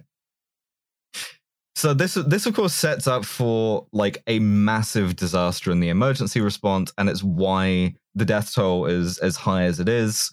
Um, I, d- I don't know if there's there like lessons you can learn from this aside from fucking evacuate a building when a plane hits it yes. um, because it's not something that you can really like prepare for. You can't say, "Oh, the fire department didn't have enough radios," because like they were never going to. You can't keep that many on hand just in Yeah. case 9/11 happens. there's a certain inertia too. Like you, you keep coming back to, you keep putting a pin in these plans. What happened in uh, in uh, 1993, Hmm. and what happens in uh, at 9/11, and it seems like the like the mists of time like it seems like forever ago but if you were there it was only eight years apart right like you had this plan then and we have this plan now and it, it wasn't that far apart from one another so Well, like, were doing what somebody-. I, I, I remember the port uh, the port authority uh, guy said at the time like he was telling people to stay put over the announcement thing and the phrase was like I, I'm I'm gonna keep doing this until I get authority not to from the fire department or somebody and of course the fire department kind of busy at the moment and Sure. so Putting you just you know, the fire. yeah Yes. d- just don't get that um Uh, uh, and there's also like a lot of precedent for tall buildings not falling down right Yeah. um, at this That's point. true. You know, I mean, even ones where they really thought it was going to, like One Meridian Plaza in Philadelphia, they were like, oh, "This building's definitely coming down." And they evacuated most of Center City because they thought it was going to come down. And like finally, the fire got high enough that it hit a floor that had sprinklers on it, tamped the fire down. Um, Can I, uh, Alice, are you done with the part where Giuliani puts the staging in Building Seven in the, the city stuff? Or yeah, I'm, this is this is this is me done with my my slide here. Uh, so like Yes. I, I figure if we all have anything else to contribute about the actual like day of, this is kind of where it belongs. Uh, Well, yeah. if I could, like, and I think that was a good presentation. Thank you. We have to go back to the get back to the political economy of it, right? Hmm. Because we're talking about the Port Authority of New York and New Jersey, this like mongrel, disgusting public-private entity with a ton of money and a ton of power that kind of exists outside the structure of the city and the state, both states, but kind of lives in it at the same time. Has the ability to create all these hundreds of millions of square feet of office space, even when it's needed or not. Like there's a whole like economic world that's existing here. And part of the reason, as I understand it, and again, like I'm a New Yorker and like people still talk about this, the reason why Giuliani ends up putting all those essential services in the World Tra- Trade Center complex is because the World Trade Center from the fucking get, from the 1970s with the fiscal crisis and all the way up to the time when 9 11 happens, was an unmitigated fucking disaster. It was a boondoggle. They never leased out all that fucking space. So what, what do you do? you get another government agency to lease out the space to bail out the port authority to try to get private people to come in and lease it, but they don't. So you bring another public entity in there and you just keep like filling this thing as much as you possibly can to make sure it doesn't lose all the fucking money. That's uh, also good anyway. incidentally, incidentally, why uh, you see this in like conspiracy theories, which we'll talk about in a second. But like they'll be like, oh, why did the FBI and the CIA and the NSA have They an office in the World Trade out. Center? Yeah, because they were bailing them out. Yeah. Because you can always get money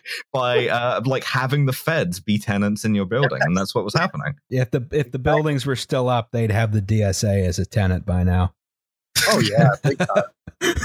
Half feds. Yeah, I'm sorry. I should say I shouldn't. Have, I shouldn't have even agreed with you on that one. You guys mind if I take a break and use the bathroom real fast? oh, go for it. Yeah, go ahead. Before All right. Got some drums there. Hey guys. Uh, Hey, uh, my roommate just got back from a few months away because of COVID, and he informs me that a woman named Ruth Bader Ginsburg died an hour. yeah, you, you, hear about that? Uh, our very own 9/11 on the 9/11 episode.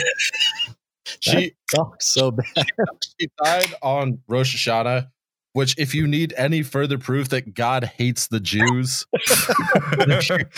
yeah, how, how, how's I- that year going for you?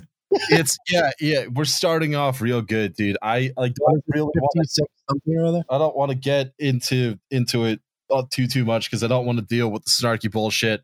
Ruth Bader Ginsburg should have retired because that's not really here nor there right now. Yeah, But just absolutely fuck Mitch McConnell. Absolutely fuck, f- uh, like uh, fuck, just fuck this whole thing, man. Like Fuck everything. Fuck it all. yeah, that's, that's how I feel, man. I just like I said, I'm not I'm not doing the the you know blame. I'm, I'm not I'm not getting into the blaming her for her own death bullshit right now. Uh, but I You just kind of absolutely can though.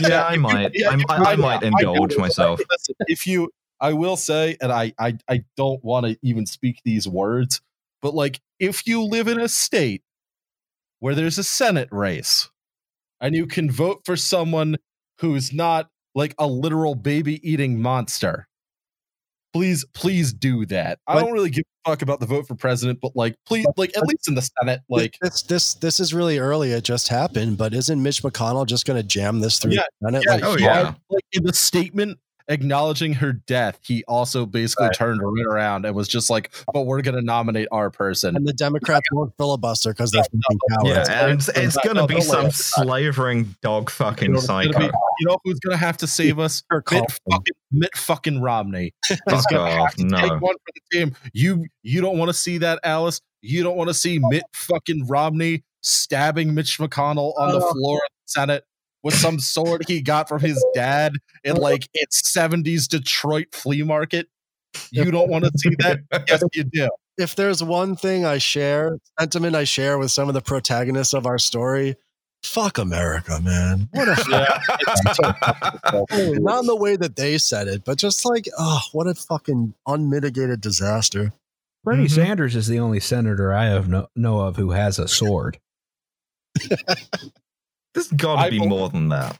I I believe there's some so there's some wackadoodles in Congress that I imagine have There's going to be swords. QAnon senators soon, so I'm sure they'll Oh have my some- God. Oh my god. We have a we have a Where's the QAnon senator before we get like uh the social from democratic one.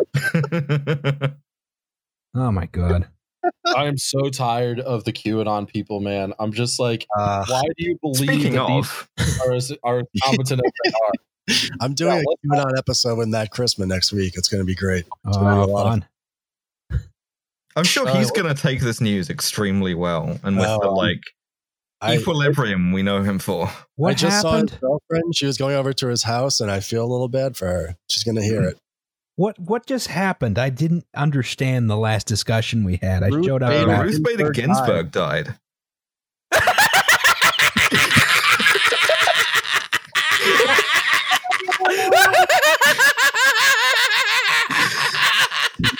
Well, has become the Joker, ladies and gentlemen.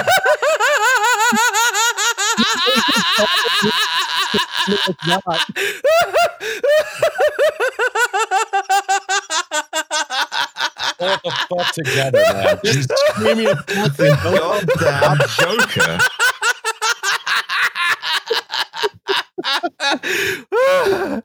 I'm sorry. Welcome back, baby. Oh well. Oh, uh, this is gonna get ran through in like two days. yeah. oh, oh man. Do you remember that, like, a, a few weeks ago, she officiated a wedding and, like, they posted it on Twitter and they were like, hey, um, no, guess who officiated our wedding? Nobody's wearing a mask, but don't worry, we all got tested. I'm grinning and giving a double thumbs up into the microphone right now. COVID got her. Holy shit. Oh man. Ugh.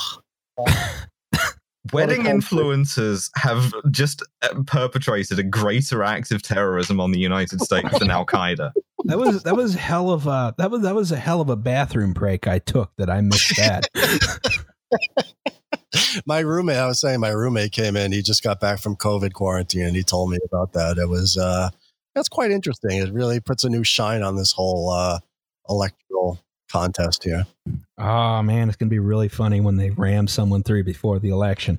Um, yeah, I know. This is, but you know how good this is for content because you can use that break as a break and do part two. And then part two will us basically be doing a cold open of when we found out that Ruth Bader Ginsburg died. That's great. Yes, that's a Yeah. really good idea. yeah. Really good content. So, anyway, with with that news that uh the notorious RBG is dead. God, don't even. Uh, So, we all know Bush put bombs in the towers, right? Mm-hmm. Twirling Sure. his mustache, bringing up big crates marked Acme in the service elevator, right? yep. Just the one service elevator. The rest of it has to be for other shit. The designated designated bomb service elevator. There's usually like one service el- I don't know. I've I've I've been up a, a the main tall building I've been up is the BNY Mellon Center in Philly. They only had one service elevator, How and it was slow as hell. how many um how many items of uh, nanothermite do you think you could have brought up with I was big. I could have brought a shitload of nanothermite, but I couldn't have concealed that I was doing it because they have a guy sitting on a crate who pushes the button for you. The nanothermite checker. He just checks to make sure you don't have nanothermite. No, I think he just has a really good union and he's the elevator operator still. SEIU elevator operator. Hell yeah. Yeah. Better. We're going to talk about how these towers came down. And then we'll talk a little bit about the conspiracy theories around it, you know, controlled demolition theory, right? And I've worked on controlled demolitions. Well, a controlled demolition. Yeah, 9 11. Roczniak did not let. it was the to list of suspects. The Poles did it. Do you know no polls went to work that day? Put a pin in this podcast. Implying the Poles have jobs regardless. All right. Terrorists whacked two big planes into the buildings, and for some reason, a lot of folks think that isn't enough to bring a building down, and instead, you know, Bush called up the Acme company and put the bombs in the buildings. So we're going to talk about thermite. We're going to talk about squibs. We'll talk about the explosions in the lobby and the basement. We'll talk a little bit about Building 7. I don't know if we can talk too much about it just because of uh, time constraints. Um, but first, we're going to talk about the official explanation for the collapse, which I think is basically correct. Um, and I, I want to say this: we planned this episode before TrueAnon World Trade uh, Bush did 9/11 episode three came out. We're not doing this in response to that. I don't Yeah. want to start a podcast beef. Um, I mean, still though. that being said, I learned most of this from that episode, and it's not very convincing. Um, I, I'd also like to note um, the kind of wild card I'll just be floating over all of the content here was what I presented earlier, which is that uh, construction in the late 60s, early 1970s maybe wasn't up to up to the codes that were demanded. Maybe the as-built looked a little fucked up. So something to think about moving forward. I have some pictures of that actually. Uh, Ah, yeah, good man. so a plane whacked into the world, one of the World Trade Center towers, right? And you can sort of see, you know, looks like a lot of Plane columns. shaped hole. Yeah, it's a plane shaped real hole. like Acme, like Looney Tune shit. You have like a plane shaped impact hole. Yeah, you get the fuselage, you got the wings. You can see as the wings get thinner, you know, less stuff is impacted, right? It's ripped the cladding off, right? It severed some of the columns. Certainly, right here is like two or three floors of columns just gone, right? These are a few diagrams I found of um, estimated damage caused by the impacts, right? Um, and this is in Tower One, the North Tower, and Tower 2, the South Tower, respectively. Um, so, one, one of the things you can sort of see here is that the impact did a lot of damage. This is mostly showing what happened to the core. A lot of the core columns were just, just whacked, just gone by you know the the the plane ramming into the building. These- These are prefabricated sections. We saw those three story sections that are being flown in and then put in place and then welded together. So, in terms of like a column coming apart, it could simply just be a weld breaking. Yeah, mm-hmm. It could be. Yeah, and that's why you can't be like jet fuel can't melt steel beams. It's like you know can destroy steel beams is like a plane. yes, Or uh, paper burning really hot. Because as it turns out, in 2001, there's a lot of paper in Yes. offices. plastic Again, like, computers. as a welder, I would be happy to like uh, you know stand my beads up to anybody. But if you flew like really fast and like really hard uh, steel and aluminum into my welds, I'm not sure they would hold. I don't know. Fair, fair enough. as someone who's welded at some point in my life and was never very good at it, you'd definitely fly a plane into my welds. Um, That's the new American Welding Society certification is can you fly a plane into the weld? yeah, I got my AWS. all right, once this plane whacks into the building, right, it causes a lot of fire. It severs some columns. Um, and since we're severing the columns, we need to start thinking about the load path through the building, right? And you can see here we we have another view of the hat truss. We're looking along a different chord. That's Mm. why it looks different, right? So Yeah, kind of a more sombrero vibe this time. yeah, exactly. We've gone from uh, sort of trilby to sombrero. Different phases, different hipsters doing different styles, different eras. Once the plane hits the building, it cuts through the exterior columns. A couple things happen. Um, number one, it sets the building on fire a lot. There's a lot of fire, right? The jet fuel burned up really quickly. Office supplies and shit kept burning, right? Um, it stripped off the fireproofing. That's something we will talk about in the next slide more extensively. Um, and your exterior columns are hollow tubes, so the fire can get inside, right? Um, it severs the pipes in the core, which lead to the sprinkler systems, right?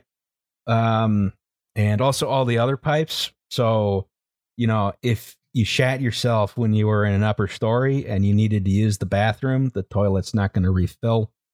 Um, That's not so good. I know, I, right? love, I love that. I love that your scenario is just if you shat yourself.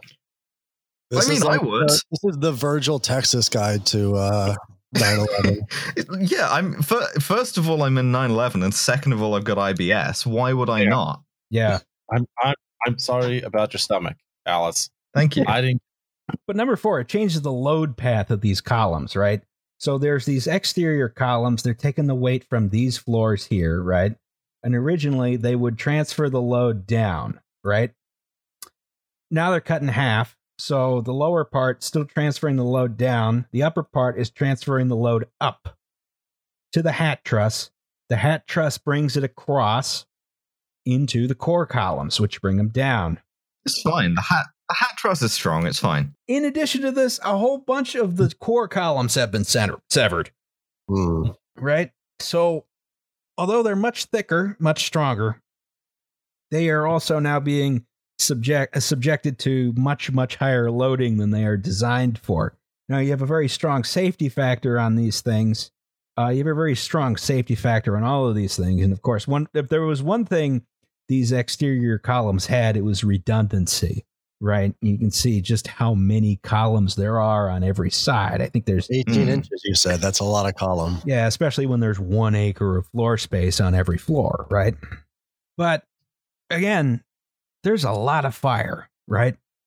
Um, and it's hot initially. It gets hotter with paper. It starts to cool down later on. We'll talk about that in a second. Um, and there's a few recordings which, taken out of context, uh, say firefighters thought they could knock down the fires with one or two lines.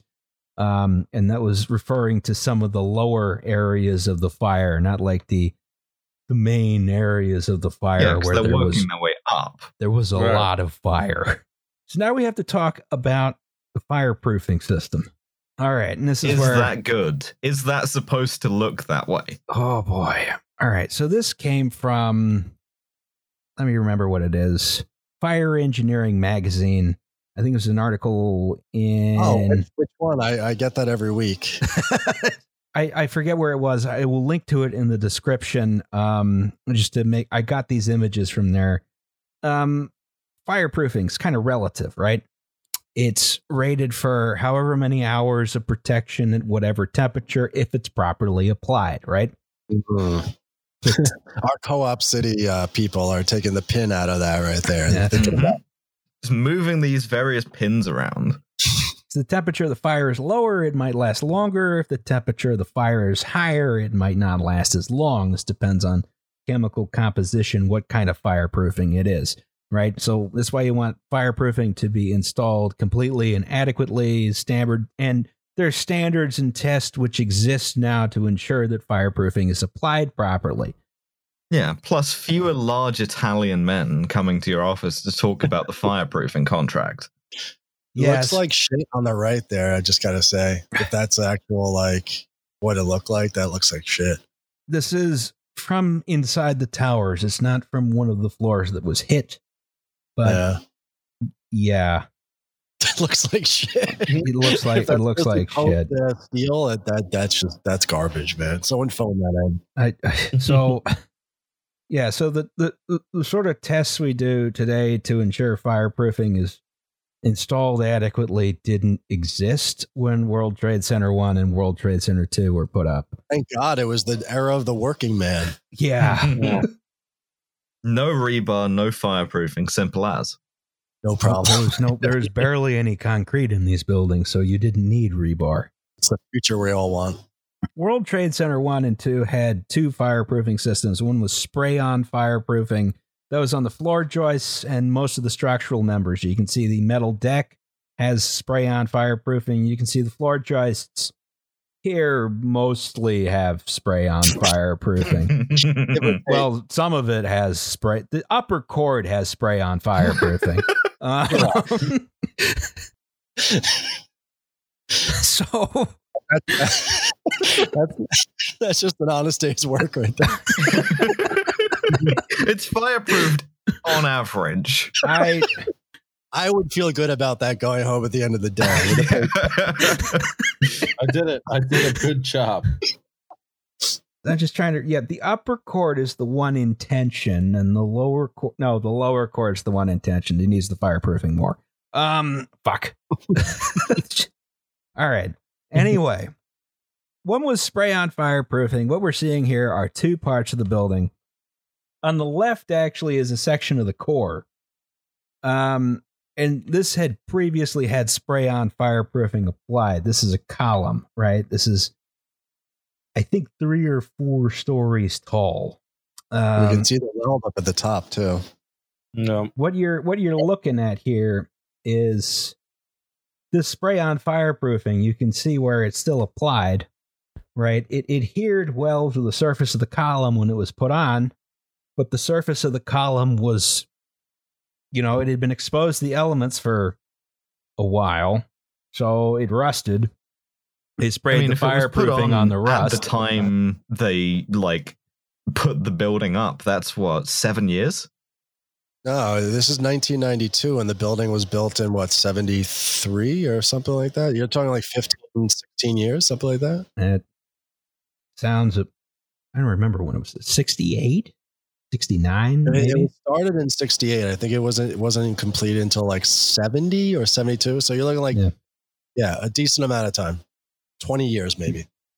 But they put the fireproofing on after the column had developed a layer of surface rust. So Ouch. it just peeled off. At some point, the fireproofing just started flaking off on its own, right? And um, you know this this section, according to the article, was on the 78th floor. I'm not sure of which tower. Um, and the author noted that this condition was still evident in June of 2000. Mm, not good. And on the other side, we we already talked about how this fireproofing is not well applied, and this is not necessarily the fireproofer's fault because a lot of times fireproofing is applied last before other systems are installed, which makes applying fireproofing to joists like this very difficult. It's difficult to start out with because it's a complex, you know, system of shapes, right? Don't say Justin doesn't stand for the working man, okay? He under- No, I'm not. So the building was all the buildings were also both built during the transition from asbestos fireproofing to newer non-asbestos fireproofing. Another Which- pin. Yeah, which we were You know when Trump says something incredibly stupid which is also right? Mhm. all Like- the time, yeah. Yeah, which Like is when he said about the forest fires that they should rake the forests, but the reason why was that trees explode. He was right. Trees do explode in forest fires. Yeah. Okay. And it was like, you know, asbestos was something that we knew how to apply when these buildings were built. And then, you know, we were looking for new non asbestos fireproofings, which, which were ordered to be applied when these buildings were half built. So this like similar to the political economy of it. It's kind of spanned two eras, like the asbestos era and the post asbestos era. Yeah, you have Yeah. just enough asbestos in there as seasonings to make sure that everybody gets mesothelioma. So I believe this is high enough that it's all gypsum based uh, fireproofing. But we didn't, we it didn't adhere as well. And it was also just not, a, it was either not applied well or it was, we didn't have good adhesives back then. I'm not sure exactly. I, again, I'm linking the article, which has more details. I just took these images to show that, like, this was representative of the amount of fireproofing inside the buildings. there was also a second form of fireproofing in the building, right? Mostly protecting the core. We saw how there was a hole through the core earlier, right? Hmm. So the World Trade Centers did not have concrete cores like a modern building would. They had it was all steel, protected by spray-on fireproofing, but also you can see some panels here, um, and I believe that is a different kind of fireproofing. Mm. I'm not sure if that's exactly what it was, but I do know for a fact that the other thing that protected the cores was gypsum wallboard, Ah, good. Classic, classic choice. also known as drywall. hmm Thus making the 911 hijackers the first Kyles to punch holes in drywall. They were not the first Kyles. Plenty of people punched holes through drywall before before 2001. Yeah, yeah. let's say the let's say the deadliest Kyles. That does mean World Trade Center 1 and 2 were Grover Tower. Uh, I, I would, I, I would watch the Deadliest Warrior, but only with Kyle's. So, all right, drywall is actually pretty good fireproofing, right? It's um that along with the spray-on gypsum waterproofing. You know, gypsum is about half water by weight.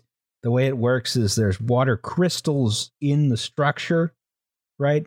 In in the molecular structure, and as the fire burns the gypsum, the water vaporizes, becomes steam, right? And that keeps temperatures low enough because there's so much uh, so much heat required to vaporize the water that you can get these good fireproofing ratings out of it, like one hour, two hour, three hour, right?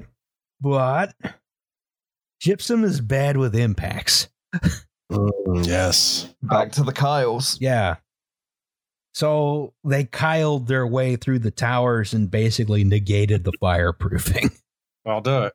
If anyone's ever dropped a, a piece of drywall when you're walking with it and the thing just goes bleh and like crumbles, like yeah, it's not not the strongest with that sort of um, shear, right? It shears very easily off. And I believe there are there there's there's um stronger versions of drywall which a bunch of with a bunch of glass fibers in them. Um which I assume is probably what they used, but they're probably not aircraft impact rated. that's an that's an impact rate, uh, rate rating they only brought on after 9/11. Why don't they make the whole building out of the black box? All right. So how does your whole bunch of fire translate to the building collapsing, right? And there's a few things that go on here with the floor plates, right? So step one is the impact happens, and that causes a hell of a lot of damages to the building, right? We the fire is kind of gravy on this. The the impact did most of the damage. Um, you know, it kiles its way through the drywall, starts a big fire. The floor trusses start to sag from the heat, right? Um, and the fire is interesting because it starts out kind of cool from jet fuel, right? And then it gets hotter from paper and shit, right? And then it starts to cool off, right? After the floor trusses start bending, right? And once the fire starts to cool off, the floor trusses start to contract and they pull the exterior columns in with them as they do. right, Right. right. So that that causes these columns to buckle and that reduces the amount of load they can carry. In addition, with all these core columns being exposed to unrestricted flame and many of them being severed, right? So you can you can see this. Here's a series of lines uh, imposed or uh, what's the word I'm looking for? Not imposed. Superimposed. Yes. Imposed but better. Yes, exactly. Over, you know, where you would expect the uh, columns of the World Trade Center to be, right? And you can see one of them right here, and you can see how these actual columns are bending inwards and then back outwards, right? And you can sort of see that here as well, right? They're And- vertically buckling. yeah, and this is this is a subtle bending, but it's very significant, right? These columns have been turned into the equivalent of wet noodles, and um, you know, also several of them have been severed. Hmm.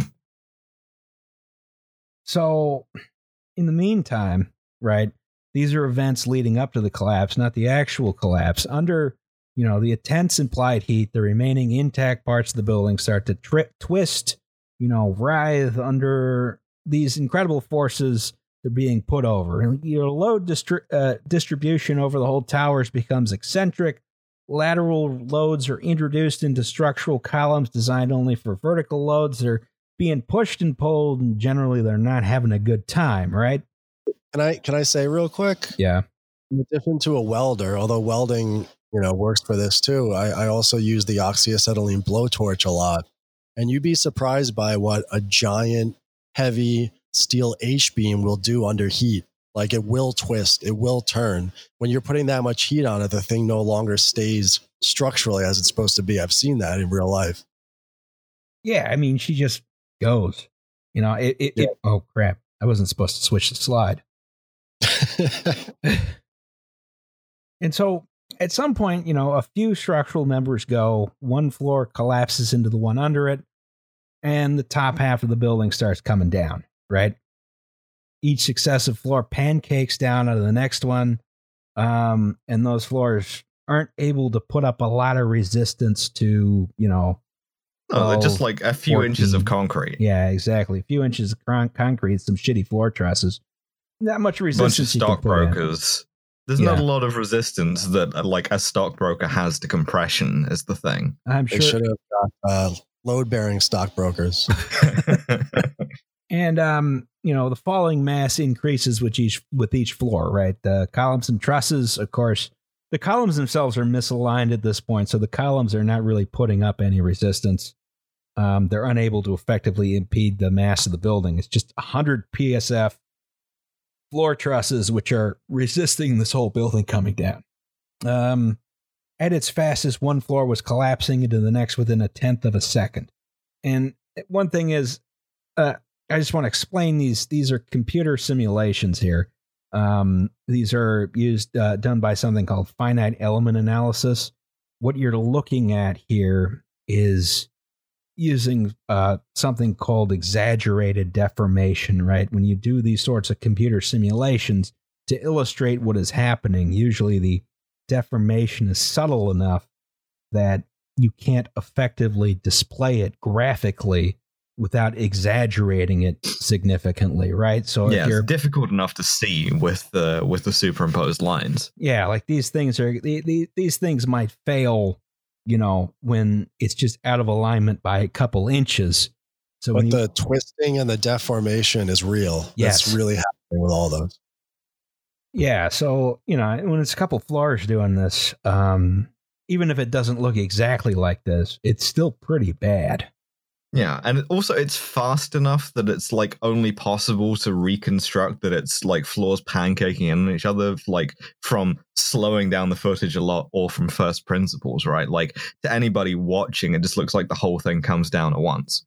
Yeah, and another thing Almost is as if someone had staged a series of explosives around each floor and so on and so Aha. on. Uh, no spoilers, dude. Yeah. Another thing is, like a lot of people say, this uh, this building was designed to withstand the impact of a 707, which the engineers said it was. Engineers would never exaggerate. Here's the No. thing: they did not have analytical methods to determine what that impact would be in the 1960s. No, it's it's like Liam saying that like he could fight Sean McElwee. Like he doesn't actually have an empirical basis for that. It's just something he's pretty do. confident Yes, about. I do. See a simulation of uh, Liam fighting Sean McElwee. I can do it. You have to like exaggerate both Liam and Sean in order to like uh you know a- analyze this. We're both supposedly six two. Like he's he's I'm sure got tiny little baby hands.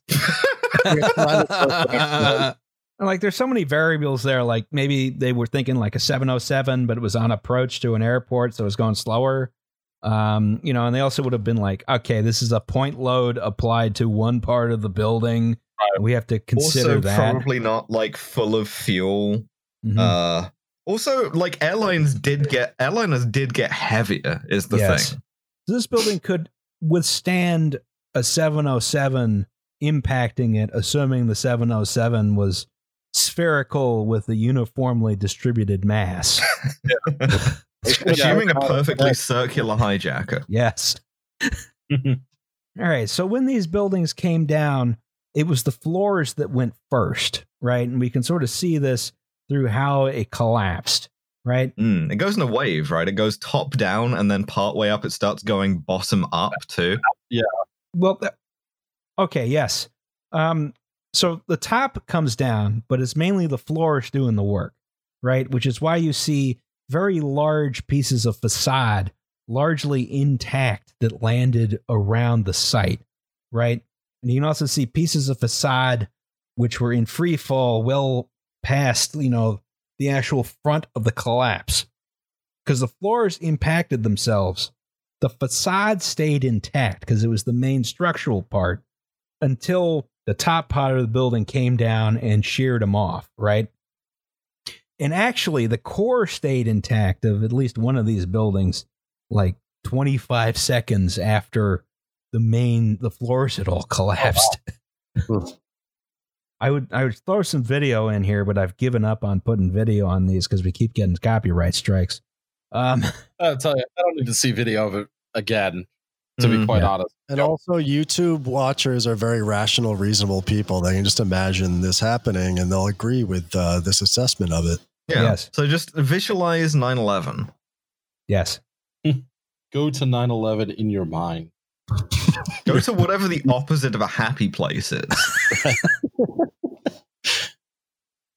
So these buildings Are you, done, are you done visualizing 9 11? Good. Let's move on. These buildings collapse from the inside out. Um, now we have to talk about conspiracies, right? Mm-hmm. We're not a cons- Yes. we're not a conspiracy podcast. I don't like conspiracies. I think they're counterproductive to um, uh, like I- I- just gen- psychologically, Yeah, psychologically, they're a way of explaining how something, uh, like how an atrocity. Actually, except Happens Gladio, like- which is true. Um, yes. That, it- that's true. it- Every conspiracy theory about Italy is true, but It's 9 11 true. did not happen in Italy.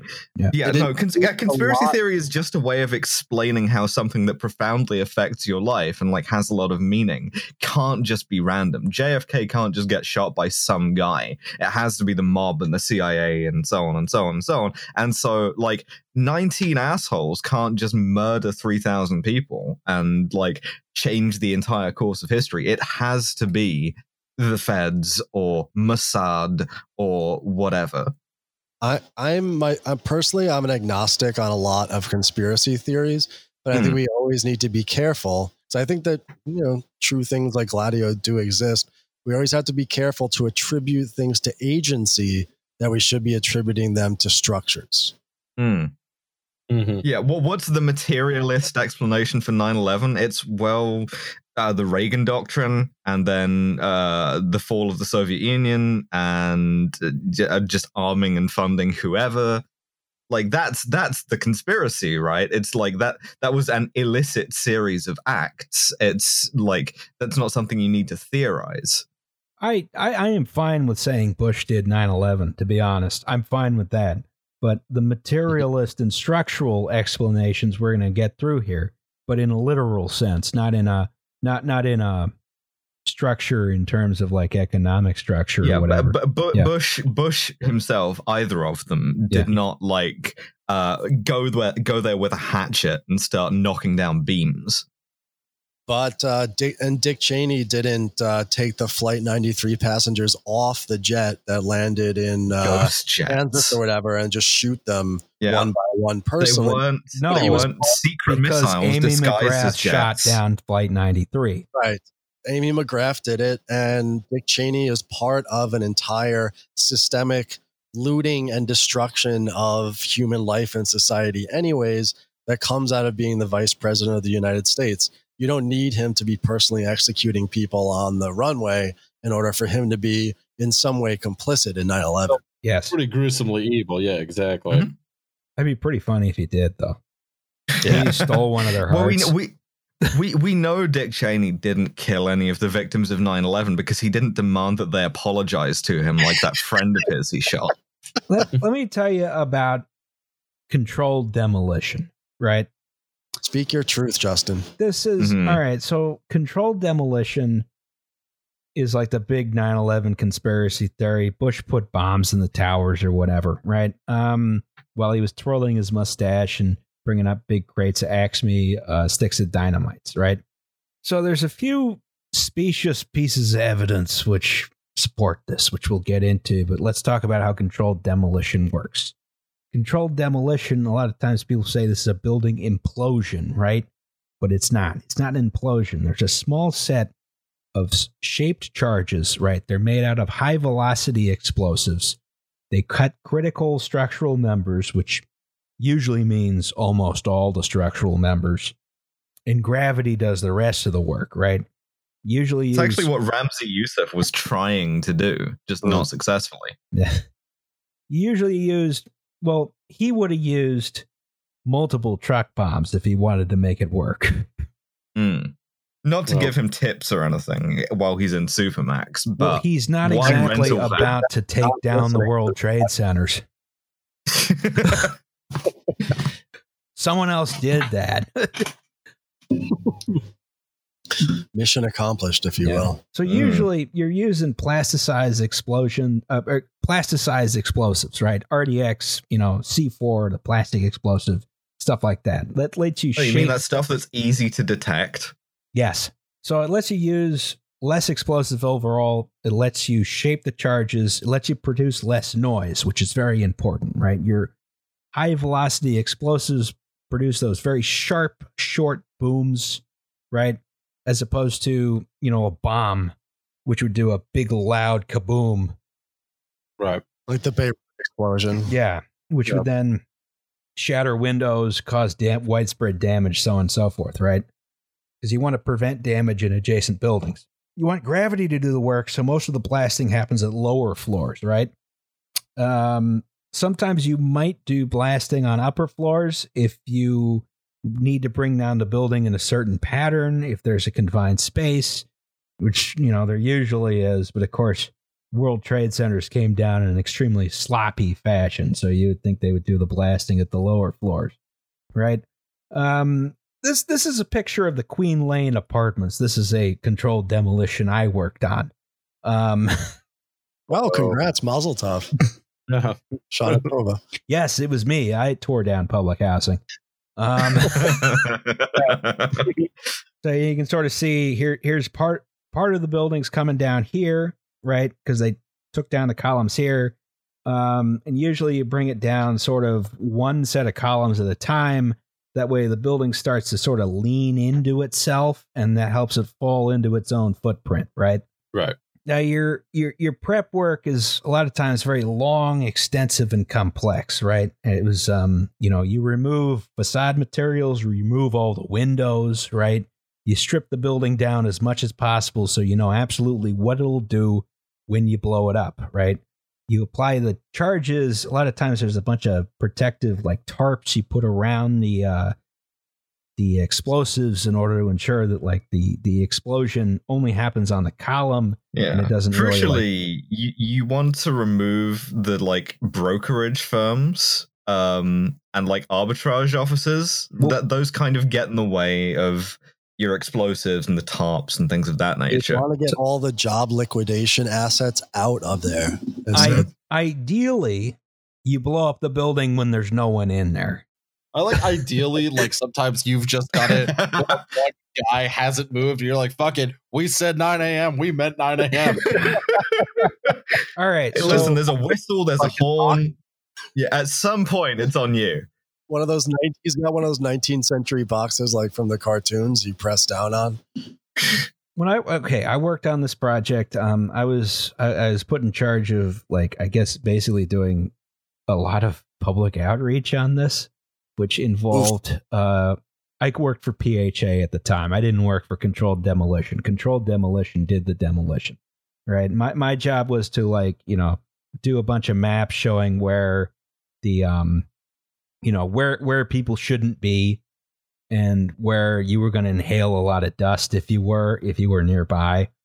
Um then there was some groups who were charged with like trying to persuade residents to evacuate around the demolition uh determine who could not evacuate and then there was this third group, which was like, you can evacuate. And what we're going to do is we're going to bring around a judge who will issue a writ of eviction on site. Um, so the police can come take you out of your house and put you away for an hour and a half while we um, demolish this building. Congratulations, Roz. This is your fault. I listen, I was not around when the building actually came down. Um, Mm. Mm. Way to pass that blame, buddy. it, th- these these these demolitions, like, there's a lot of weird stuff that happens around them. You know, it's like literally we have you, you had to evict residents in the surrounding blocks, um, just just so no one would get hit with debris, which might happen. Didn't happen though. It is a very controlled enterprise. This is uh, very logistically complicated. There's a lot of people on it. Well, the fact you had to get a judge involved to just, you know, hand people evictions and two hour evictions, not like an actual eviction. It's just like you can't be here for two hours. It's a bizarre profession. There's there's very few people who do this job because there aren't too many controlled demolitions. It's usually like a, a certain height of building, right? Um, I believe the tallest building that's ever been ex- implosively or explosively Implosively. demolished was the Hudson department store in Detroit, right? And they had to do all kinds of strange prep to it. They had to actually fill all its basement levels with dirt because Jesus. if the building collapsed into its basement, it would knock down the buildings across the street. Right. Nice. Makes sense. Sometimes they do kind of goofy stuff for movies, which is fun. They do like pyrotechnics. They take buildings down in weird ways. You know, they, they do that in Las Vegas a lot. Um, yeah, stunt building. Yes. the biggest piece of evidence for me that this was not a controlled demolition, other than the fact that it would be logistically impossible to rig these buildings for demolition with no one noticing, is that the collapse started where the plane hit the building, right? And not from the bottom, which is where you would start one of these. So you could do at least- Alleged plane. no The hologram hit. and Yeah. the- yeah. the, the hol- yeah the holographic plane hit the building there and then it started from there and that's how oh my god i don't even know where to start anymore Just as an engineer, this whole thing just throws you for a loop, huh? i i and it's like well it was a hologram of a plane well then they put the explosives up there i guess as opposed to where they would logically put them unless it was a hologram of an explosion you might as well make the whole building a hologram at that point We're now getting into the the, The the, Jean never Baudrillard thing. Yeah, 9-11 didn't happen. Right. yeah. it's phantom time hypothesis the earth is flat Quantum mechanics on that shit. Oh my god. So a lot of conspiracy theorists disagree. Like no steel frame skyscraper had collapsed because of fire before the World Trade Center did. Well, crucially, nobody had flown an airliner into one before. Yes. Like, granted, they flew a small bomber into the the Empire State Building, but like the Empire State an Building also had a design. bigger core. Mhm. It was like uh, it was a smaller plane. Um, Entirely Yeah. different structural system. It wasn't Yes. going as fast. It was like s- lost in fog. yes. Yep. Yeah, they're going pretty slow. It's much, much, much smaller plane. And then there was that one guy who flew a Cessna into the IRS building, but like, come on, man, it's a Cessna. oh, look at this website. I, uh, Justin, I did spend some research time here myself. I read this entire PDF. I I didn't read the entire PDF. I, I didn't realize they had a 50 page PDF until just before I am and not was a crackpot. like, I Mhm. Um, but I did look at the goddamn architects and engineers for 9/11 Truth page. Huge mistake. Huge mistake. All I can say is like 33,000 plus people with PEs and A- AIAs believe this shit. I mean, you get you get like anti-vax doctors and stuff. Mhm. It's. I don't know. You can be good at some stuff and then also really dumb. I I don't know how else to explain it. man. Education doesn't work.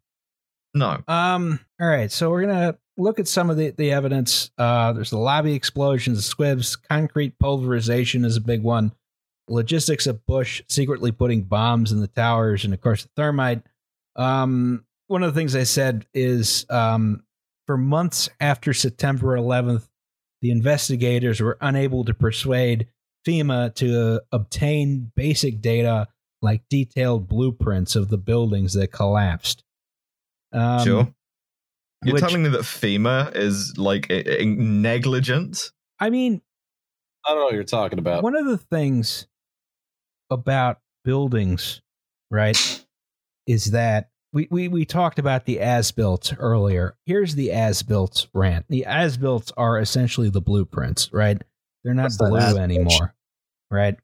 Um, here's a sense of as built I had to work Ooh, with photocopy burn. uh, when when I was still working at at one of my earlier jobs, right?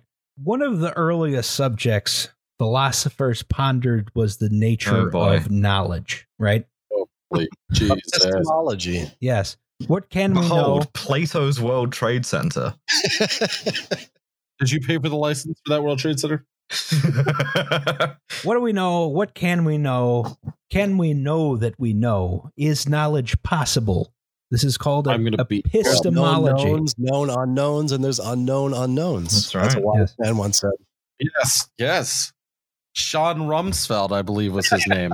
Sean, where were you uh, in early 2000s? Added to list of suspects. I suspects. have seen Sean and Saddam Hussein in the same room at the same time. All I all I gotta say is put a pin in me, okay? Modern construction has settled these questions once and for all. The only thing we can know is that we know nothing.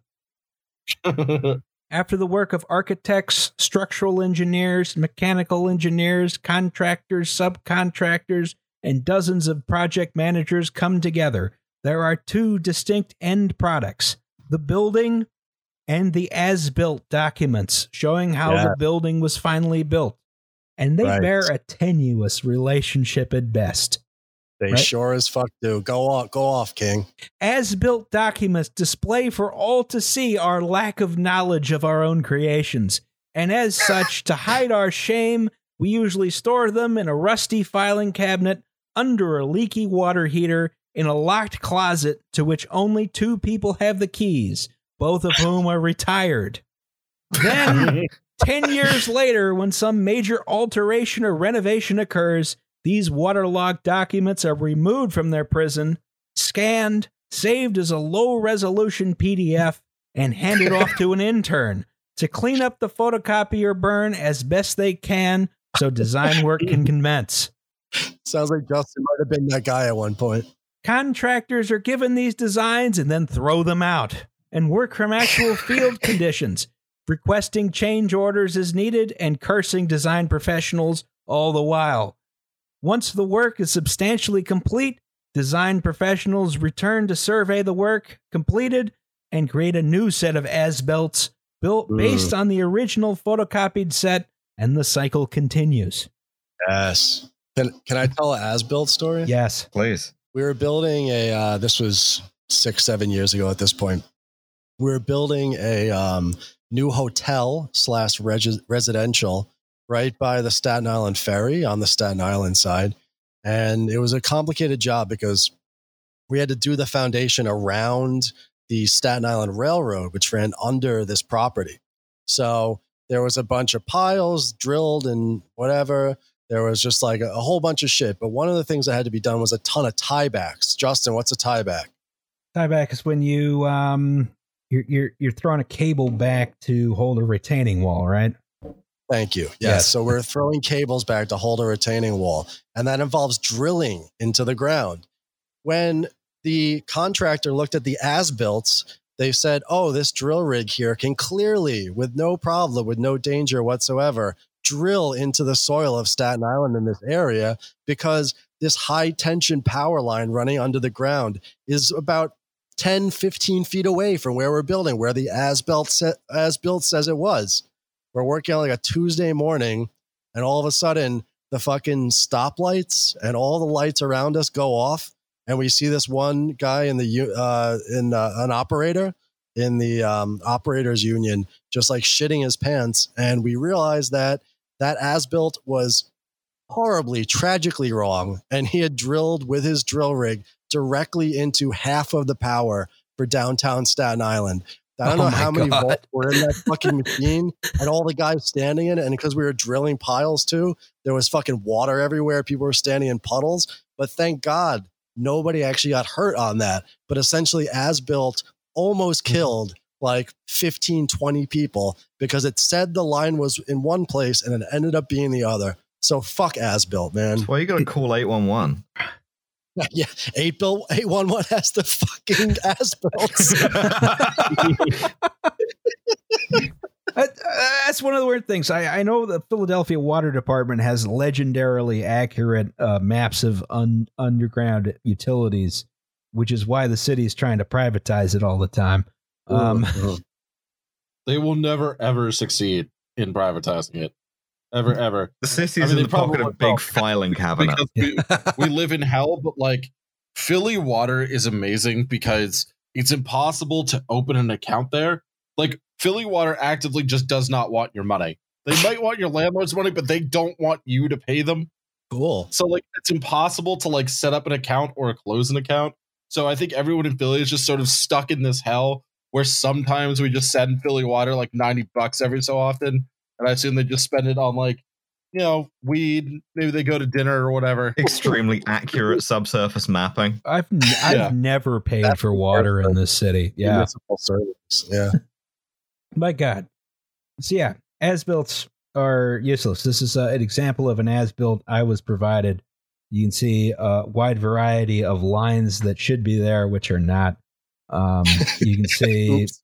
Miles Wide variety of burn. lines that should not be that are.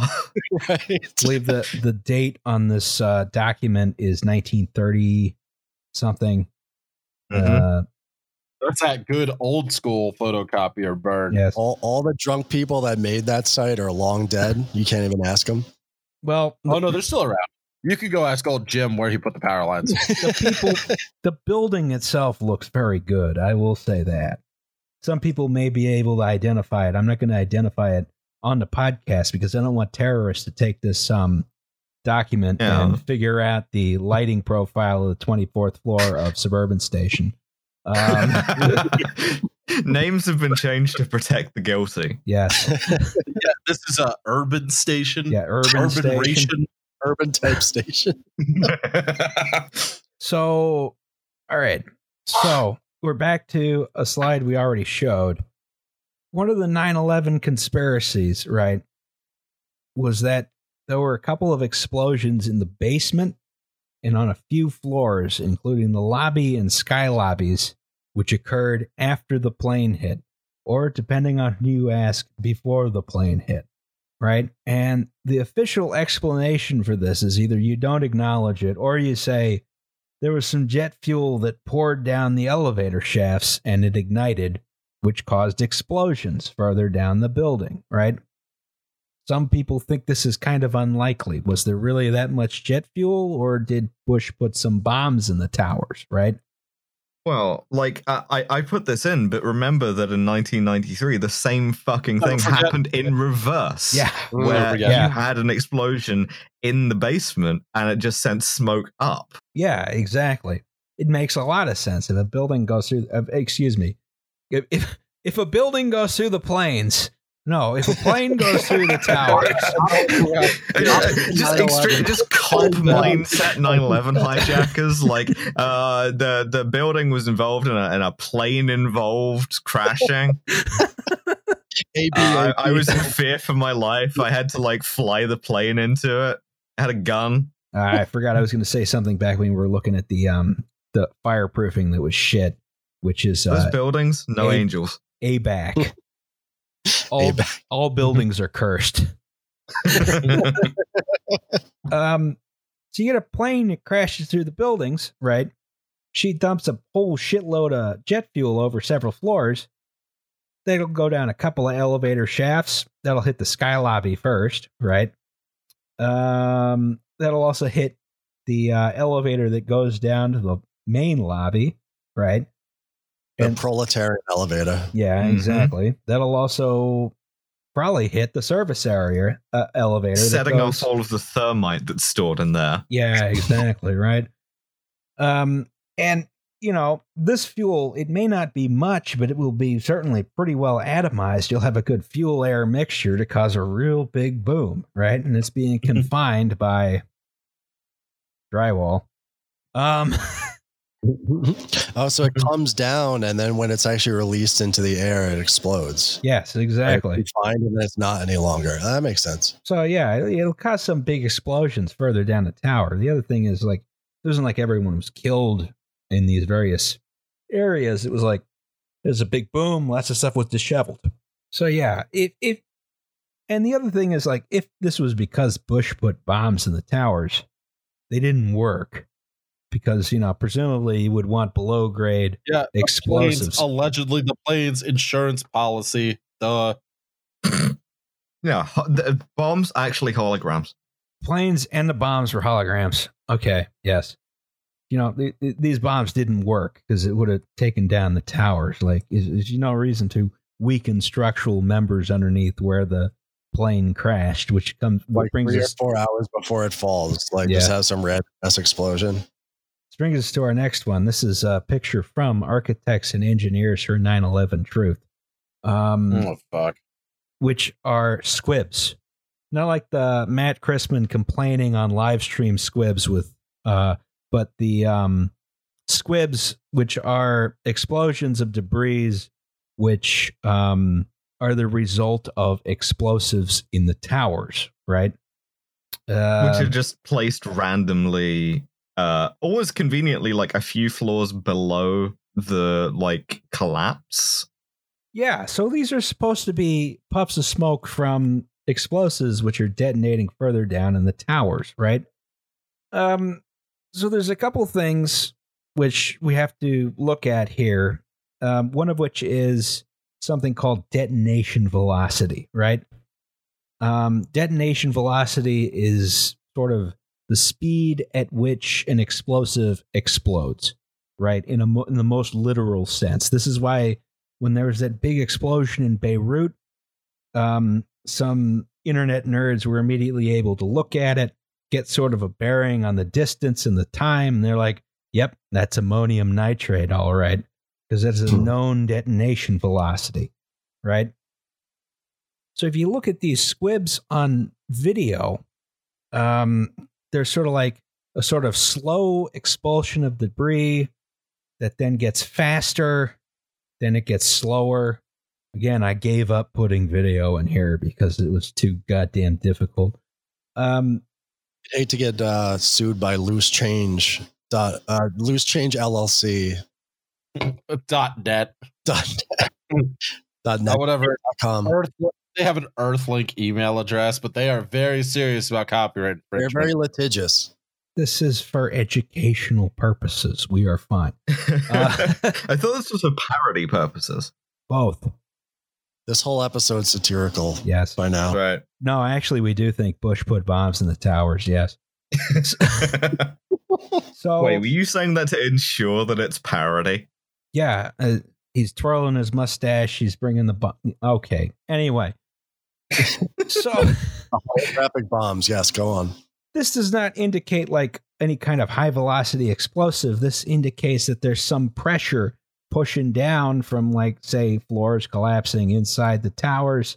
There's a bunch of air that rushes out the path of least resistance, which turned out to be the one window that had a slightly bad installation, right? Mm-hmm.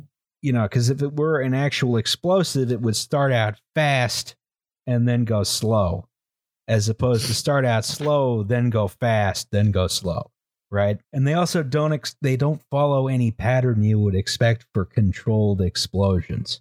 If you're gonna take out columns in order to allow this to proceed unimpeded, you don't take out one or two random columns in this building with a million columns on every side. You take out the whole damn row. Save on explosives. It's neoliberal terrorism. The ne- That's right. So, so okay, yeah, it was terrorism. It just didn't work. The plane, the planes did the job. The planes did it. This is the main argument. Added to Well, suspect redundancy, list.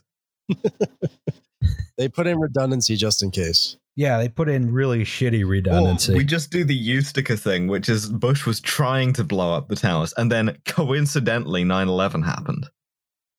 That's kind of how I feel uh, JFK happened, but that's that's pretty, yeah, you just have some like CIA mafia team sighting him up, and then his head fucking explodes anyway. that's like the Don DeLillo uh, theory. If anyone's Oh yeah, the- Libra, yeah. that great book. here's here's one which I always thought was a little bizarre. One thing which I've never quite figured out whether it's indication of it was a controlled demolition or is also not indication that it's a controlled demolition, which is that the towers were in free fall the entire time they came down, right? The huge, Oh yeah, that's where you get like dudes measuring the like falling speed and like slow mo on like early YouTube. Yes. Now, the biggest hole in this theory is that the towers did not come down in free fall. Mm. Yeah. A lot of every floor absorbed kinetic energy from the floor falling behind it or on top of it, right? This whole mass then kept coming down and down and down, again, pancaking, right? Every time the next collapse took shorter than the last one, right? But it still was not enough to arrest the collapse of the building, right?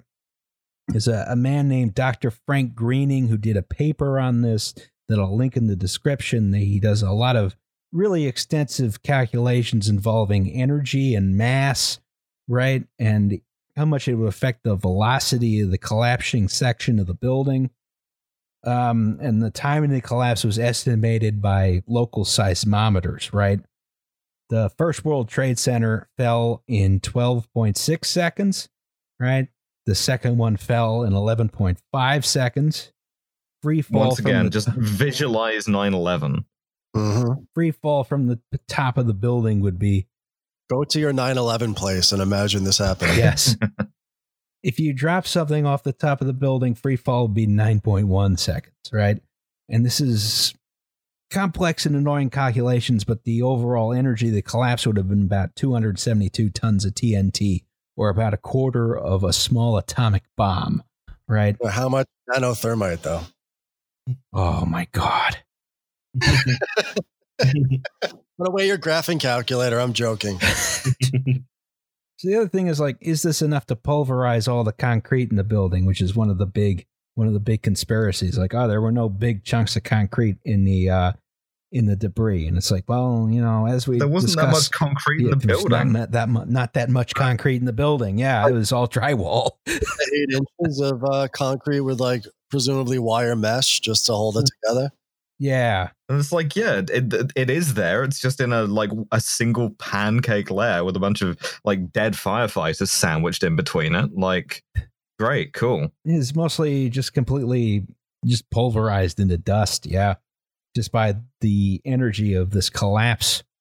Um, I don't know if this even needs to be said, but as again somebody that works with a lot of like finished concrete too, like I don't know if people need to hear that concrete will pulverize really easily, but it does. it's not going to hold together all that great if you got the force of a building Mm. coming down on it. But anyway, Right, to be Simply fair, don't worry about things it. Are not going to hold up too well. Yeah, if the building's coming down, it's the building's coming down. Yeah, You know, Yeah. you know what else isn't going to hold up to that force is me. your organs. Yeah. Yeah. or, or stockbrokers for that matter. yeah. Yeah, that's right. Wow. Load bearing stockbrokers. Another question is how difficult is it to rig up a building with explosives, right? Is there like a precedent for a job this big being done in secret, which funnily enough, there kind of is. Um, I love it. Go on.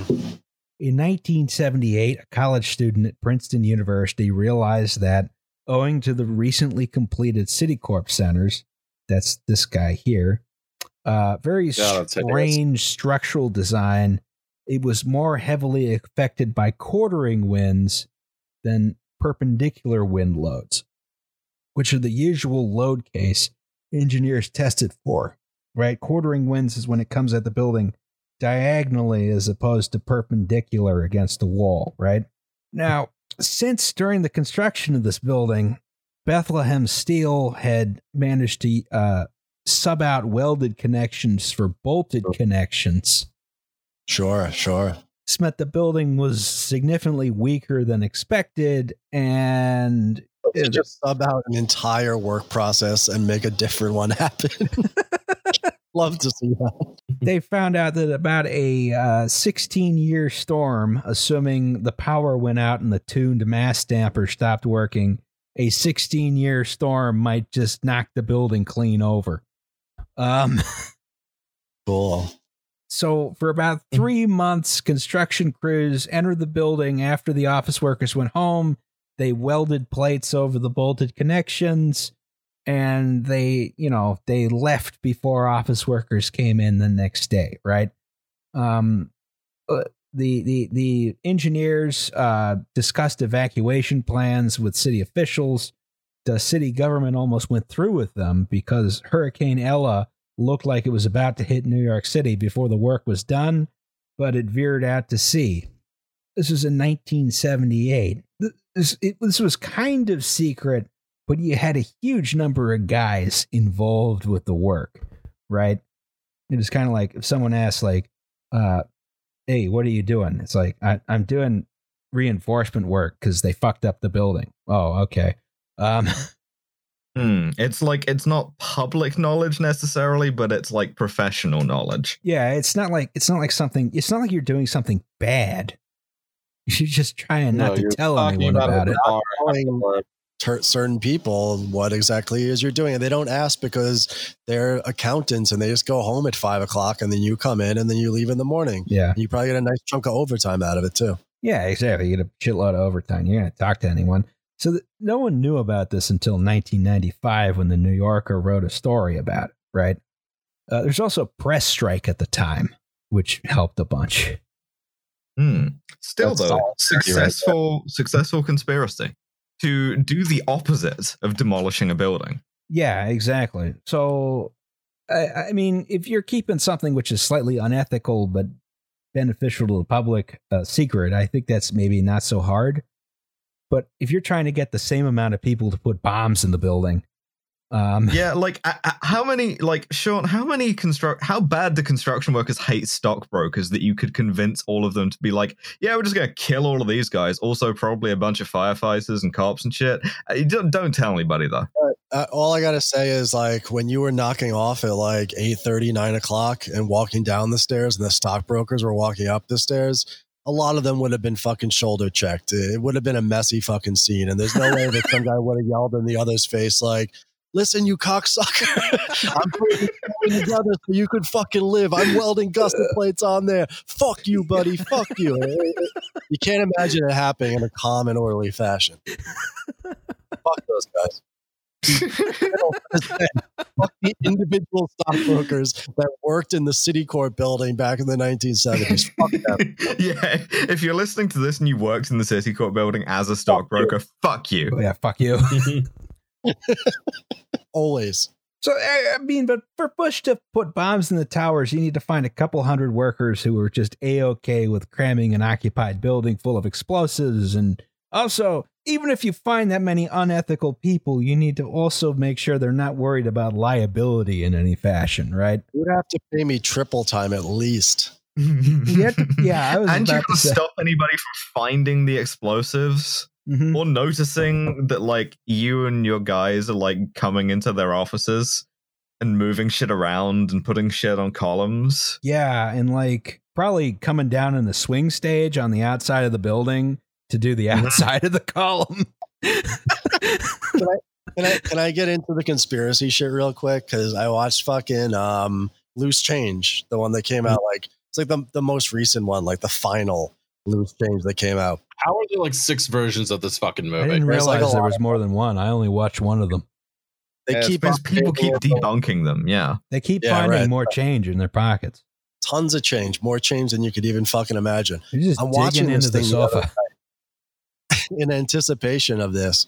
And, you know, like normally with conspiracy theories, you just kind of like let them wash over you. You know, you're watching you're like, oh, yeah, maybe that checks out. Maybe this checks out. But there was this whole segment in that movie. It wasn't long, it was like just a few minutes. But they're like, one of the commercial residents of the World Trade Center was a company called Turner Construction. Turner Construction was connected to George W. Bush, and they were also connected to the National Institute of Safety and Testing, or whatever it's called. And I'm looking at this having worked for Turner Constru- Construction before. I literally did a job for Turner. They're this like Yeah, 9 11. They're-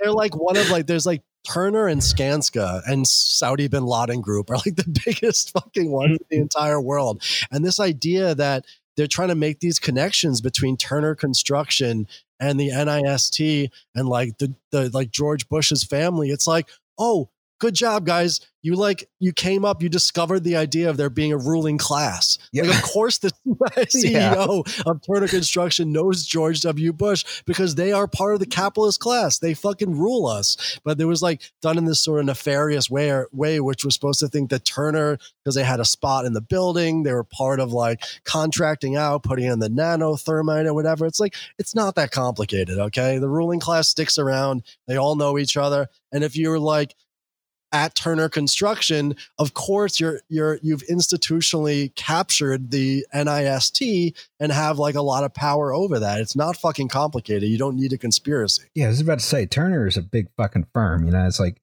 you know I- They're into the only the only bigger ones are like uh Bechtel and like I don't know. Um Yeah. All the ones in the Iraq war, like Yeah. Um, yeah, Saudi bin Kellogg Laden Brown and group, Root yeah. and Halliburton. Yeah, Halliburton. I guess the point is that like you don't need uh, uh th- there there can be a conspiracy, but it's not a conspiracy to do 9/11. It's just to like make al- as much money as possible and like secure their class position. secure the bag. Yeah, exactly. That's a the bag full of nanothermite. That's the structural shit I was talking about before. Like, you don't need to impute agency to these Turner executives, like sneaking a bunch of us up there at night to try to put in this thermite when they were simply taking a contract. You know, and they simply stayed in the building and they simply knew other members of the ruling class. Not complicated. which is where we get to our next subject. I swear to God, we're getting close to the end. Thermite. One of the problems for the conspiracy theorists is that there wasn't any explosive residue at the site that might be left by RDX or other blasting materials, which is Which, as we said, easy to detect. yeah. Those whole RDX piles were like climbed all over by every like explosives detection dog in half of the US. I like the idea that a plane did hit the World Trade Center, but it was that whatever Iranian F 16 that ended up at the side of the hill in Italy Yeah. or, or uh, Libya. Libyan Libyan. plane. yeah. Getting really lost. The explanation is that th- these buildings were taken down by thermite, you know, noted explosive thermite, right? And thermite is made out of iron oxide and aluminum powder. There's some variations on this, right? Both of which are found in quantity at the collapse site on account of the building being made of steel with aluminum cladding, thus Hmm. making it the perfect crime. Shot with an ice bullet. Yes. Why not? So the big problem here. Moses built built the explosives into the building. That's what it was. even if they did that, I don't think they could have cut the columns with thermite. Uh, one of the problems is that thermite is not an explosive. Thermite is a powder that burns very, very hot, right? Hot enough that it can melt steel, yes, but you need a hell of a lot of it to melt the steel, right? Especially if you're melting it for the intention of cutting it. It's very, very good at welding, and that's one of its most common use. They use it to weld railroad tracks, right? Um, but if you want to, if you want to cut the steel, you need you, you you need a huge quantity of thermite per the amount of like area you want to cut through, right? It would be the equivalent, like instead of using it because that we we cut steel with oxy, right? Oxyacetylene. You would need to put the thermite on top and let it like work its way through. Yeah, you would you would need to like build like a big hopper, right, Uh, around yeah. the column, and of course these are the exterior columns, so they're hollow, right? right. And then you fill that hopper with thermite. This is my best approximation. A couple people have tried to prove this, and they're like actual 9/11 conspiracy theorists, and they've all screwed up. Um, Mhm. and none of it worked. And a lot of times they're doing horizontal columns and not vertical ones. Um, and the vertical column is particularly difficult because the worst, what you might wind up doing is just this entire thermite, you know, it melts, it adheres to the outside of the column, and suddenly, Oh, instead it's of made the building stronger. Yes. We've just added an extra yes, exactly. That's what you'd wind up doing. The opposite 911. Reverse 9 You 11. do a reverse 911. the tower's just got 10 stories taller.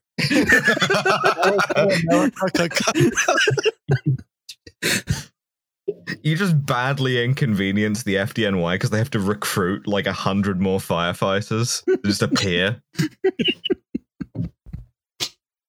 I'm looking at the, the hopper idea, and I, I believe you that this is the best idea for it. And the idea of just like what you're you're pouring thermite into it and then letting it go through the column on the outside. You're like directing it downwards into one place. Couldn't it also flow through the hopper and then just like, yeah, whatever. The, the, Don't worry about you would also need like a magnesium strip here. You would have to ignite with some kind of electric igniter, right? And magnesium. Yeah, well, you see a guy going round on like the swing stage with a lighter. no, that's the other thing. You would have to get access to the outside of the building with a swing stage or something like that in order to get this thing installed.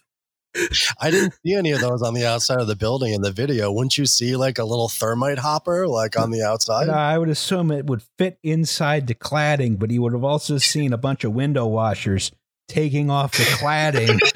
There's a bunch of CIA window washers base jumping to safety. are there enough CIA guys who are, are brave enough to get in a swing stage?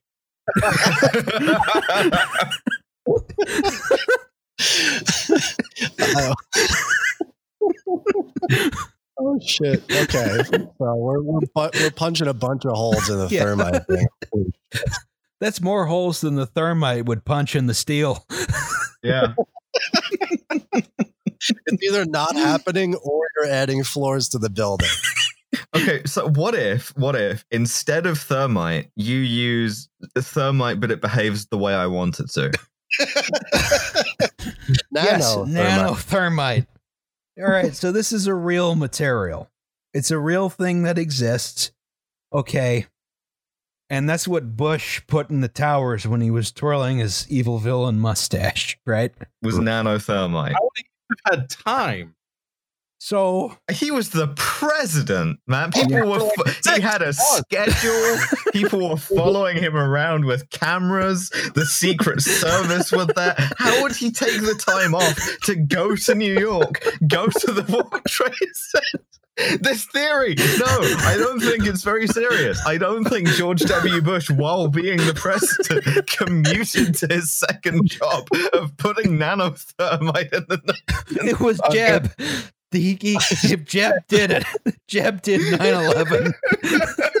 even, even if you don't go the like reductum ad absurda, um, you know, route here and say that Bush himself did it. Regardless, if anybody, if they uh, if they contracted it out to Turner Construction International, it would be a lot of work. It would be like noticeable work, a lot of work, and really hard and complicated work to do. no one's ever taken down a building with thermite. A lot of buildings have been taken down with uh, high velocity explosives, which is why nanothermite comes in here. Nanothermite is an actual material. The idea is you make the particles of iron oxide and aluminum oxide very, very, very small. That's why it's nano. Some people also call it super thermite, right? And Sure. that increases the rate of reaction. So you get an actual explosion as opposed to a um a slow but very hot burn, right? And that would also mean less thermite would need to be used. So here's the big problem with that. No one's been able to synthesize nanothermite in quantities higher than like two or three grams. Even Yeah, so- nobody except the CIA. yes, obviously. They've just got a dumpster full of that stuff and they're just wheeling it in. even to this day, no one's figured out how to synthesize it. And Just the entire black budget of the CIA is going to producing five tons of super they're thick. still they're That's still right, yeah. paying off those debts. Yeah, they can do this, but they can't prevent an F one seventeen from being shot down by a Serbian baker. Um,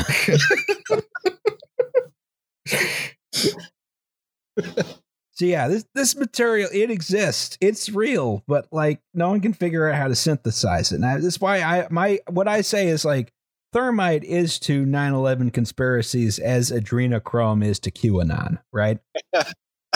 Fair enough. It's like a fairly simple and common substance which has been assigned magic properties, right? Adrenochrome is actually just uh, oxidized adrenaline, which can be has been synth- synthesized in labs for over 100 years now.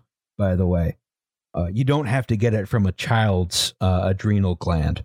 Um, uh, sound like an infomercial there, just cracking open a child, and you're like, if only there was a better way. yes, there is a better way. Now we have to get to building seven. The reason I kept this short because I knew it was going to go this fucking long. Building seven, though, that that is like the the go to thing. I mean, even I'm a little whatever about building seven. It seems pretty sketchy. It Yeah, why did it collapse, right? it looks pretty bad from the video that's out. I will I will agree that with that. It looks it looks kind of weird.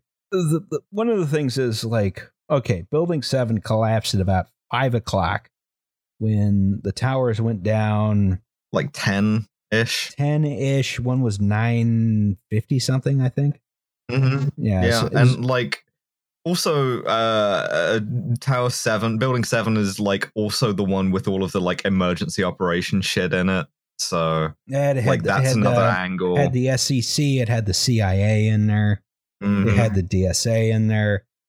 I like New York City municipal offices with all of like the tax documents for all sorts of corporations and shit. Actually, Mhm. DSA was a couple blocks that way.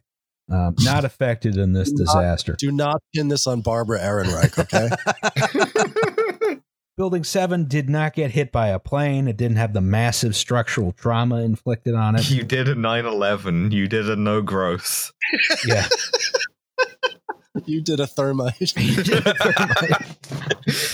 but the thing is, you did a cantilever transfer girder.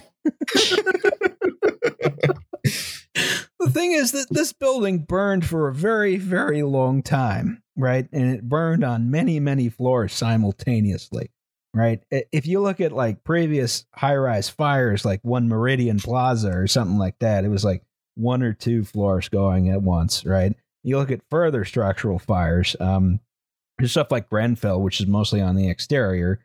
And then like there's actually been one or two, there's been two steel frame skyscrapers that have collapsed from extensive fires since then. One in Iran, one in Sao Paulo, uh, which I forgot to put in here. Um, so I'll link those in the description. Um, what we what we said about fire ratings being kind of relative, I think, is relevant here. In this case, you know, Building Seven was rated throughout with fireproofing for two to three hours two hours on the floor uh, joist, three hours on the main structural columns, and it burned for seven hours. Right. Mm. Also with So it exceeded expe- expectations. yes, and and you know mostly with your gypsum based spray on fireproofing. Right. And this building was built in 1988. Probably had a lot fewer issues than one and two World Trade Center. The other thing is it has a very fucked up structural system. Um, so above the seventh floor, relatively conventionally framed uh, building between floors five and seven, you had this system of transfer girders. This is because the building was built on top of a consolidated Edison substation, which was designed to be eventually overbuilt by a 25 story building. This is a 47 story building, so they had to make some changes. You put in the giant overhang, I guess. Just cantilever like millions of tons of steel and concrete and glass just right over that substation. Throw, just Yeah. throw it over on its side. It's fine. which is fine. That's It's fine. That's fine. As long as it doesn't catch on fire on every floor. Oh, Yeah. So long as 9 11 doesn't happen, you're okay. That's but fine. then 9 11 happens. Then that- Most buildings do great if there's no 9 11. That's true, yeah. Famously, one of the weaknesses of buildings is when 9 11 happens. very few buildings have with have uh, had a 9/11 happen to them, and of those, I think only one has survived, which was the Verizon building right over here. Um, Well, there was the Greek Orthodox Church. I think that made it through okay. oh no, that got flattened. Uh, That was uh, it was uh, it, it, it, they're rebuilding it now. They, that's the one building of the complex they haven't finished yet. The, the people that say reject modernity, embrace tradition, yeah, not looking so good there on that Orthodox church. Should it, Oh. anyway, the, the the official story here, and what I think is correct, look at column seventy nine here, right? Column seventy nine would be about right here in this diagram, right? So approximate location of kink. yes, and the way this worked was this is also a kind of a tube frame building like the World Trade Center, but the the core was a little bit more substantial. But also, you can see there's a lot more columns on the exterior. Um, but also, it had these weird trusses at the bottom, right? So, column 79 was the first to fail. That's why you saw the penthouse collapse in first in the video. And you can sort of see the penthouse collapse into the building, see a bunch of windows break, and then the whole building seems to collapse from well below where the camera angle is. And that's why people say this is a controlled demolition, right? Um, the thing is, we can't go too much into detail about this because again, we're running out of time. Uh, once once this column goes, uh, on account of it's got no bracing, it started to buckle under extreme heat. It's basically in line with truss number one right here, right? So it starts to you know pull on that. If truss number one, which is again also under an extreme amount of heat, fails, that'll knock down a couple more columns. That's also going to bring the whole structural system down real quick, just because, you know, at some level, this building was extremely interconnected with the rest of the building. No, I was just saying that, like, because you have that cantilever, when that thing essentially rips off the side of the building, it brings all of the other truss, all the other structural steel down with it. Yeah. Yeah. and from the outside, it just looks like it tears itself apart spontaneously, right? And so that's where you get the, I guess, controlled demolition in miniature thing. Yeah, I mean, it looks like it comes down from the bottom because it did come down from the bottom, but it wasn't because of explosives. It was because of, well, this is how they built it. Poorly. And though, how is it mm-hmm. ripping down from the bottom though? What happened to the bottom? Was that the weakness from the the heat?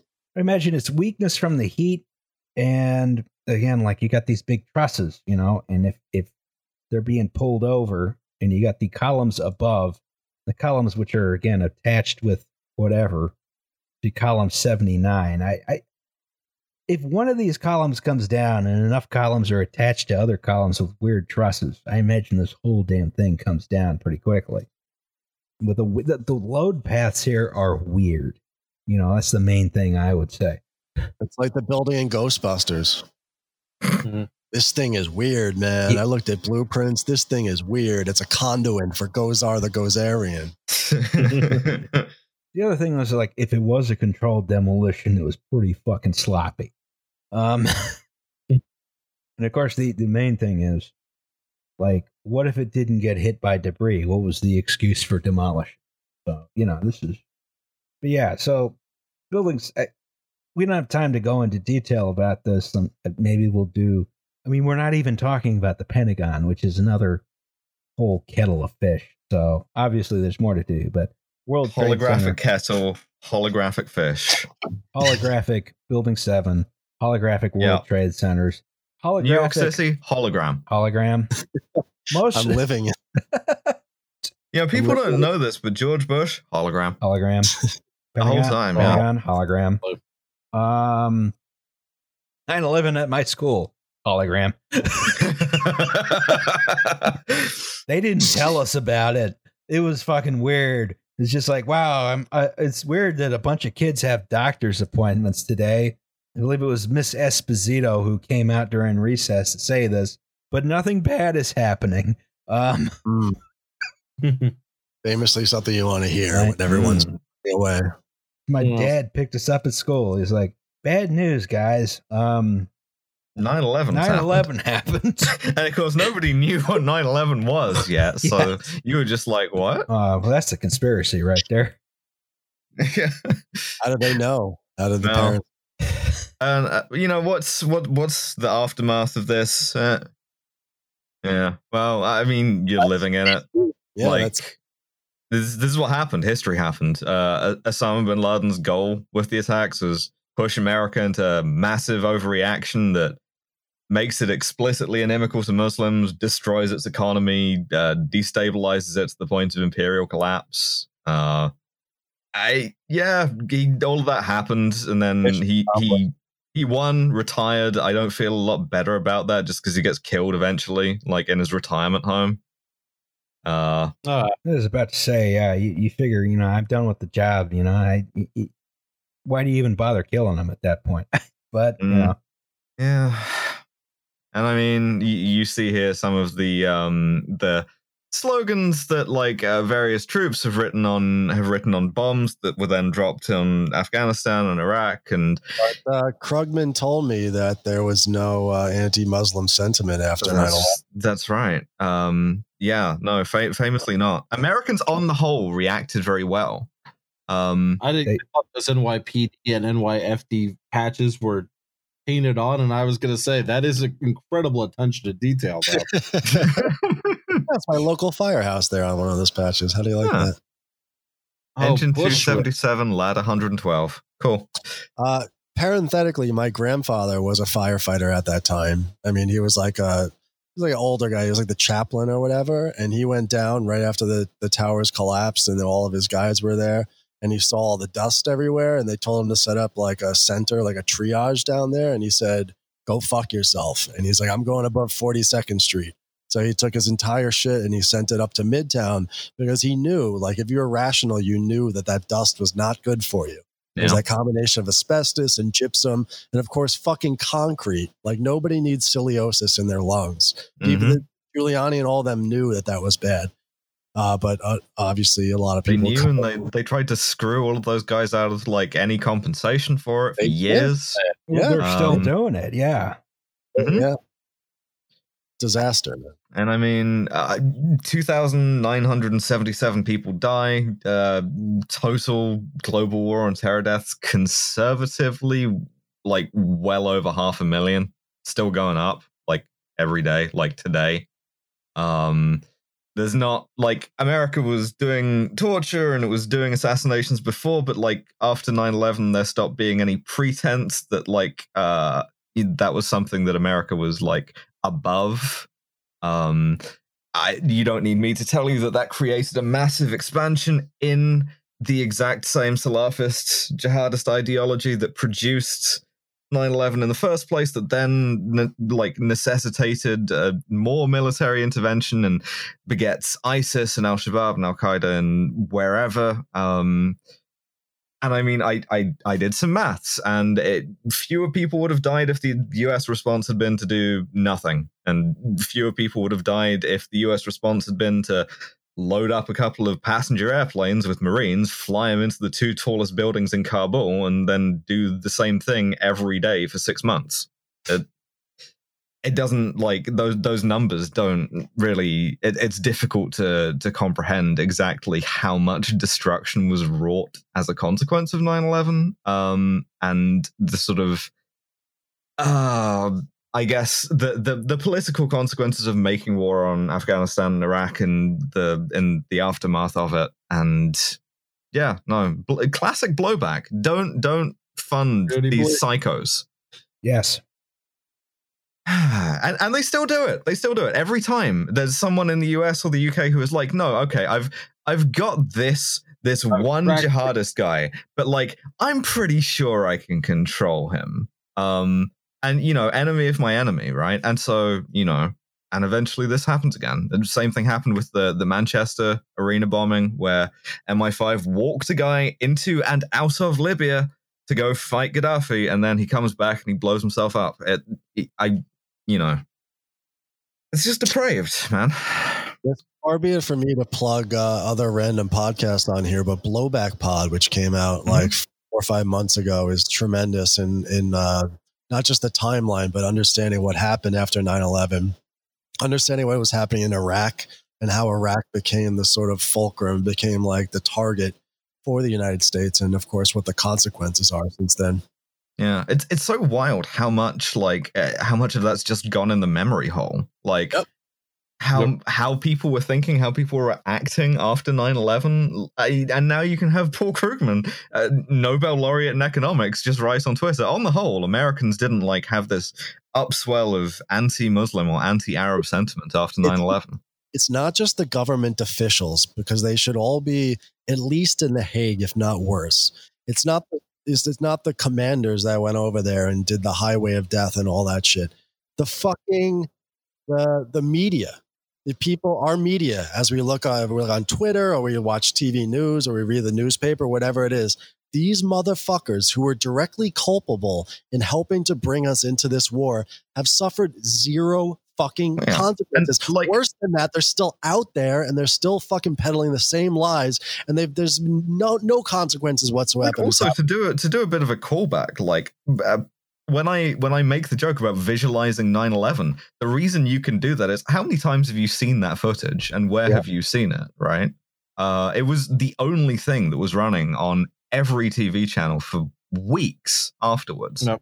and every time that there was some new atrocity every time uh, you know you found out about uh, waterboarding or abu ghraib or guantanamo bay you you know you would 9/11. But run 9/11. that 9-11 footage back and the lead up to that war, and trust me, I was a fully grown adult because I'm old as shit at that time.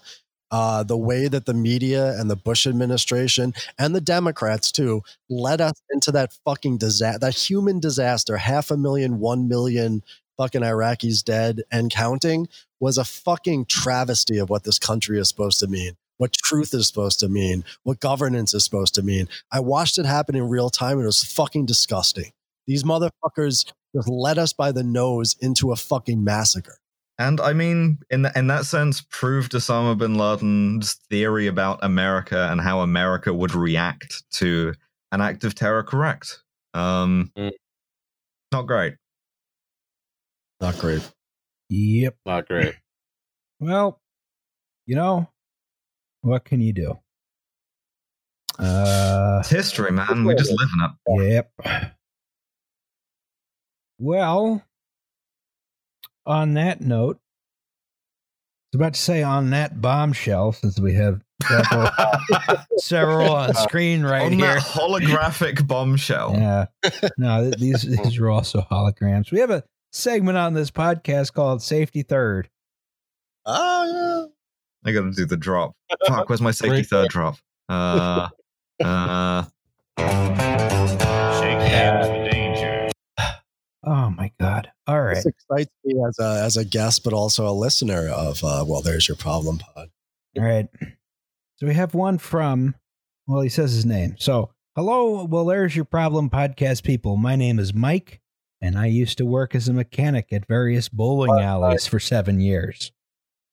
I have lots of stories of safety issues, but I think I will tell you all my favorite time from our when our safety standards broke down. Yeah this time on 9-11 when a guy came in and bowled a perfect game Prior to my employment at the company, OSHA had come through and forced rigorous lockout tagout safety standards on the company as a result of a couple of mechanic deaths at other locations. Oof, Jesus. Hate to Yeah. Simply put, What a hell of a. Uh, Yeah, you just get caught. You, you- your like arm comes back up through the ball return. these things look like those like um uh, Victorian child murdering textile mill things. It's like the dark satanic mills of uh, Victorian England. Mm. Yeah. O- OSHA came through due to a couple of mechanic deaths caused by inserting their heads into the Shino Borlo. that will. Simply put, the lockout tagout standards we use meant that a special uh, LOTO, LOTO, uh, power switch was installed on every pin setting machine. We were forbidden from working on, climbing on, or even touching the machines unless the lockout tagout switch was padlocked in the off position to cut off power to the pin setter. This was considered necessary because the particular model of pin setting machines I worked on were designed during the 40s and 50s. Hmm. Uh, released in 55 and built with various modifications until 1988. Right? Awesome. Also reminds me of my favorite lockout tagout actual tag, which is you, you, sometimes you attach them to the padlock, and one of them was it had a blank field for if energized, blank will happen, and it was explosion will result, killing all within fifty foot radius. Cool. At least they were honest. Yeah. Yeah. As a result, these machines were almost entirely mechanical and have few electrical components. The entire machine is run by a single one horsepower motor through a gearbox and a series of cams, levers, and belts. Oof, Well- that sounds like a fucking death trap. Holy shit. Uh, Most of the machine is built with steel, and there are no sensors of any kind monitoring it. In other Mhm. words, if a person were to be inside the wrong part of the pin setter when it was running, it would not stop and would just crush them and keep running. Yep. Get your pins up. Incredible what one horse can do. Form a human being into perfect pin shapes. Never look at a horse the same way. One particular morning, I came in to find that one of our 32 pin setting machines was down unexpectedly. The me- mechanic from the previous night left a note saying that it had blacked out and he ran out of time to fix it before he had to leave for the night. Now, a blackout is the most dangerous kind of state these machines can be in for a mechanic. 98% of the time, a blackout is caused by the jam switches. Each pin setter has two jam switches that cut power to the machine if they are opened by certain parts of the pin setter, getting jammed in place, such as when a bowling pin gets stuck between them, right? This is to stop the machine from destroying itself trying to continue running, which it absolutely would if it was not shut down immediately. What makes this dangerous is that it requires a mechanic to climb into the machine to remove no. the stuck pin, which then closes the jam switches and immediately restores power to everything. oh no. Now, lockout tagout completely cuts power to the whole system, allowing this work to be done safely. I'm sensing a however. However, it turned out this machine had not lost power due to a jammed bowling pin. This was one of those Ooh. 2% of the times it was something electrical at fault.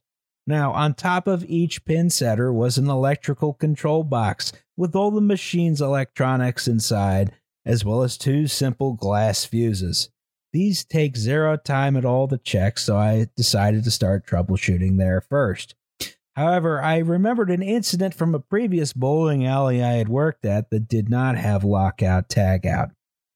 Another mechanic on the machine next to me removed the smaller of the two fuses and got a small electrical shot, shock, not shot, uh, causing him to drop the fuse deep into the machine, and we did not have a spare. It took us until 3 a.m. to find it, and all that could have been avoided all of that could have been avoided had he simply unplugged the main cow- main power cable from the electrical box first, right? Not this particular type of job, but I remember being like uh, a part time shitty worker when I was a teenager. And stuff like that would happen all the time. You'd be like there till like 2 a.m. on a school night, like trying to figure out some dumbass fucking uh, problem to fix. Ugh. So I already had lockout tagout in place, so there was no possibility of getting shocked by the fuse. But I decided to add an extra layer of safety by unplugging the main power cable as well. Now, the cable hangs from the ceiling above each pin setter, so I unplugged it and let it hang nearby while I checked the fuse. The fuse was still good, so I put it back and grabbed the power plug to plug back in as well. The plug arc flashed in my hand. Nope. In my peripheral vision, I saw what appeared to be a softball sized ball of fire where my hand was when this happened. Hate when that happens. Instinctively, I jumped off the seven foot tall pin setter and ran until my I regained my senses a few seconds later and looked for injuries or a potential fire. There was no fire, and I had not received any burns or even a shock. By sheer coincidence, I had grabbed the large cylindrical plastic plug around the side, and the arc flash had come out the top of the plug where the cable enters, leaving me unscathed. Mm. But why was there any power at all when lockout tagout was applied correctly? Well, it turns out the company installed the lockout tagout switches themselves and connected them to a small box directly on top of the pin setter's control box. The main power cable plugs into this other box from above. Thus, only lo- thus lockout tagout only isolates the circuit box below that point, and the main power cable always remains live unless a circuit breaker is shut off in another part of the building. oh fuck! That blows. This was not known to me or anyone else in the company, it seemed. It, it, it wasn't on the as built. We were all trained that lockout tagout removes all electrical power all of the time. When I told my supervisor about this, not only did he not believe me when I told him what happened, he accused me Don't of violating lockout tagout. Years later, at a company training session, I was a part, Oh, a part of a group group being trained by one of the highest technicians in the company. This was the guy who wrote the lockout tagout standards for the company alongside OSHA. When I told him about this incident, he refused to believe it was possible, even though other mechanics in the training session backed me up with their own experiences. So, that is the story of how this company, even with OSHA mandated safety regulations, still manages to leave my safety up to personal responsibility. Uh, always. always always only hold the plastic part and um uh yeah don't don't don't work at a job um Yes. Good start right It's there. great. It's like when you get into the union, they give you like the insurance package, and you find out you get like two hundred dollars for a finger, eight hundred dollars for a hand, like three I- dollars for an arm. Makes what I would really what I would recommend is simply not being employed anywhere at any time. The safest way to avoid on the job accidents is to never be on the job. to abolish work That's right. Yes. and rebar. Yes. And rebar. Anti rebar action. All right. So We made it. that was an episode. Probably. That that took some time. Christ, I, they hate it when we split them, but we may not have any choice. I might. cares? I whatever. We'll we'll we'll I care. I, will, don't want the hogs to like be the. That's fair. We'll burn that bridge when we get to it. Anyone got any commercials before we go? Mm, I can do a short plug, I guess. I don't know. yeah, go for it. Yeah. Yeah, everybody, uh, you can follow me, Sean KB, at as underscore a underscore worker at twitter.com. And of course, check out uh, my podcast, which is called The Antifada. I've got some really good history episodes coming up with our friend Matt. Really good stuff. So, uh, yeah, give us a listen and I hope you like it. Oh, yeah. Yes. Listen to the Antifada. Um, let's say, uh, so You can't tell people to vote for Jessica Scarane anymore, but oh she yeah, did her because best. we got owned, yeah. get- Sorry, Jess. real owned. Um, well, you know, sometimes you Between get on. that and Grenfell, where we told people to vote Labour, I'm starting to think that our endorsement is a curse. Like a reverse 9-11 but for voting so No, yeah, vote just for a Donald Trump. Uh, keep America great. yes, Um, exactly. Uh, Four more years. and yeah, Ford Ford election affairs. I I am the Russian elect, election interference. Um, So you're the Polish election interference. well, it's basically the same thing. Yeah, but it's got a screen door on it. Well, never forget, everybody. I don't remember what we were talking about. I don't. Something about holograms. I It's think been so. a long time, man. There's been a lot of podcasting. Yeah. Oh my god. All right. Um. What do we do now? All right, good night, everybody. Good night, All right, everyone. Good night, everyone. Yeah. Potting with you guys. That was fun.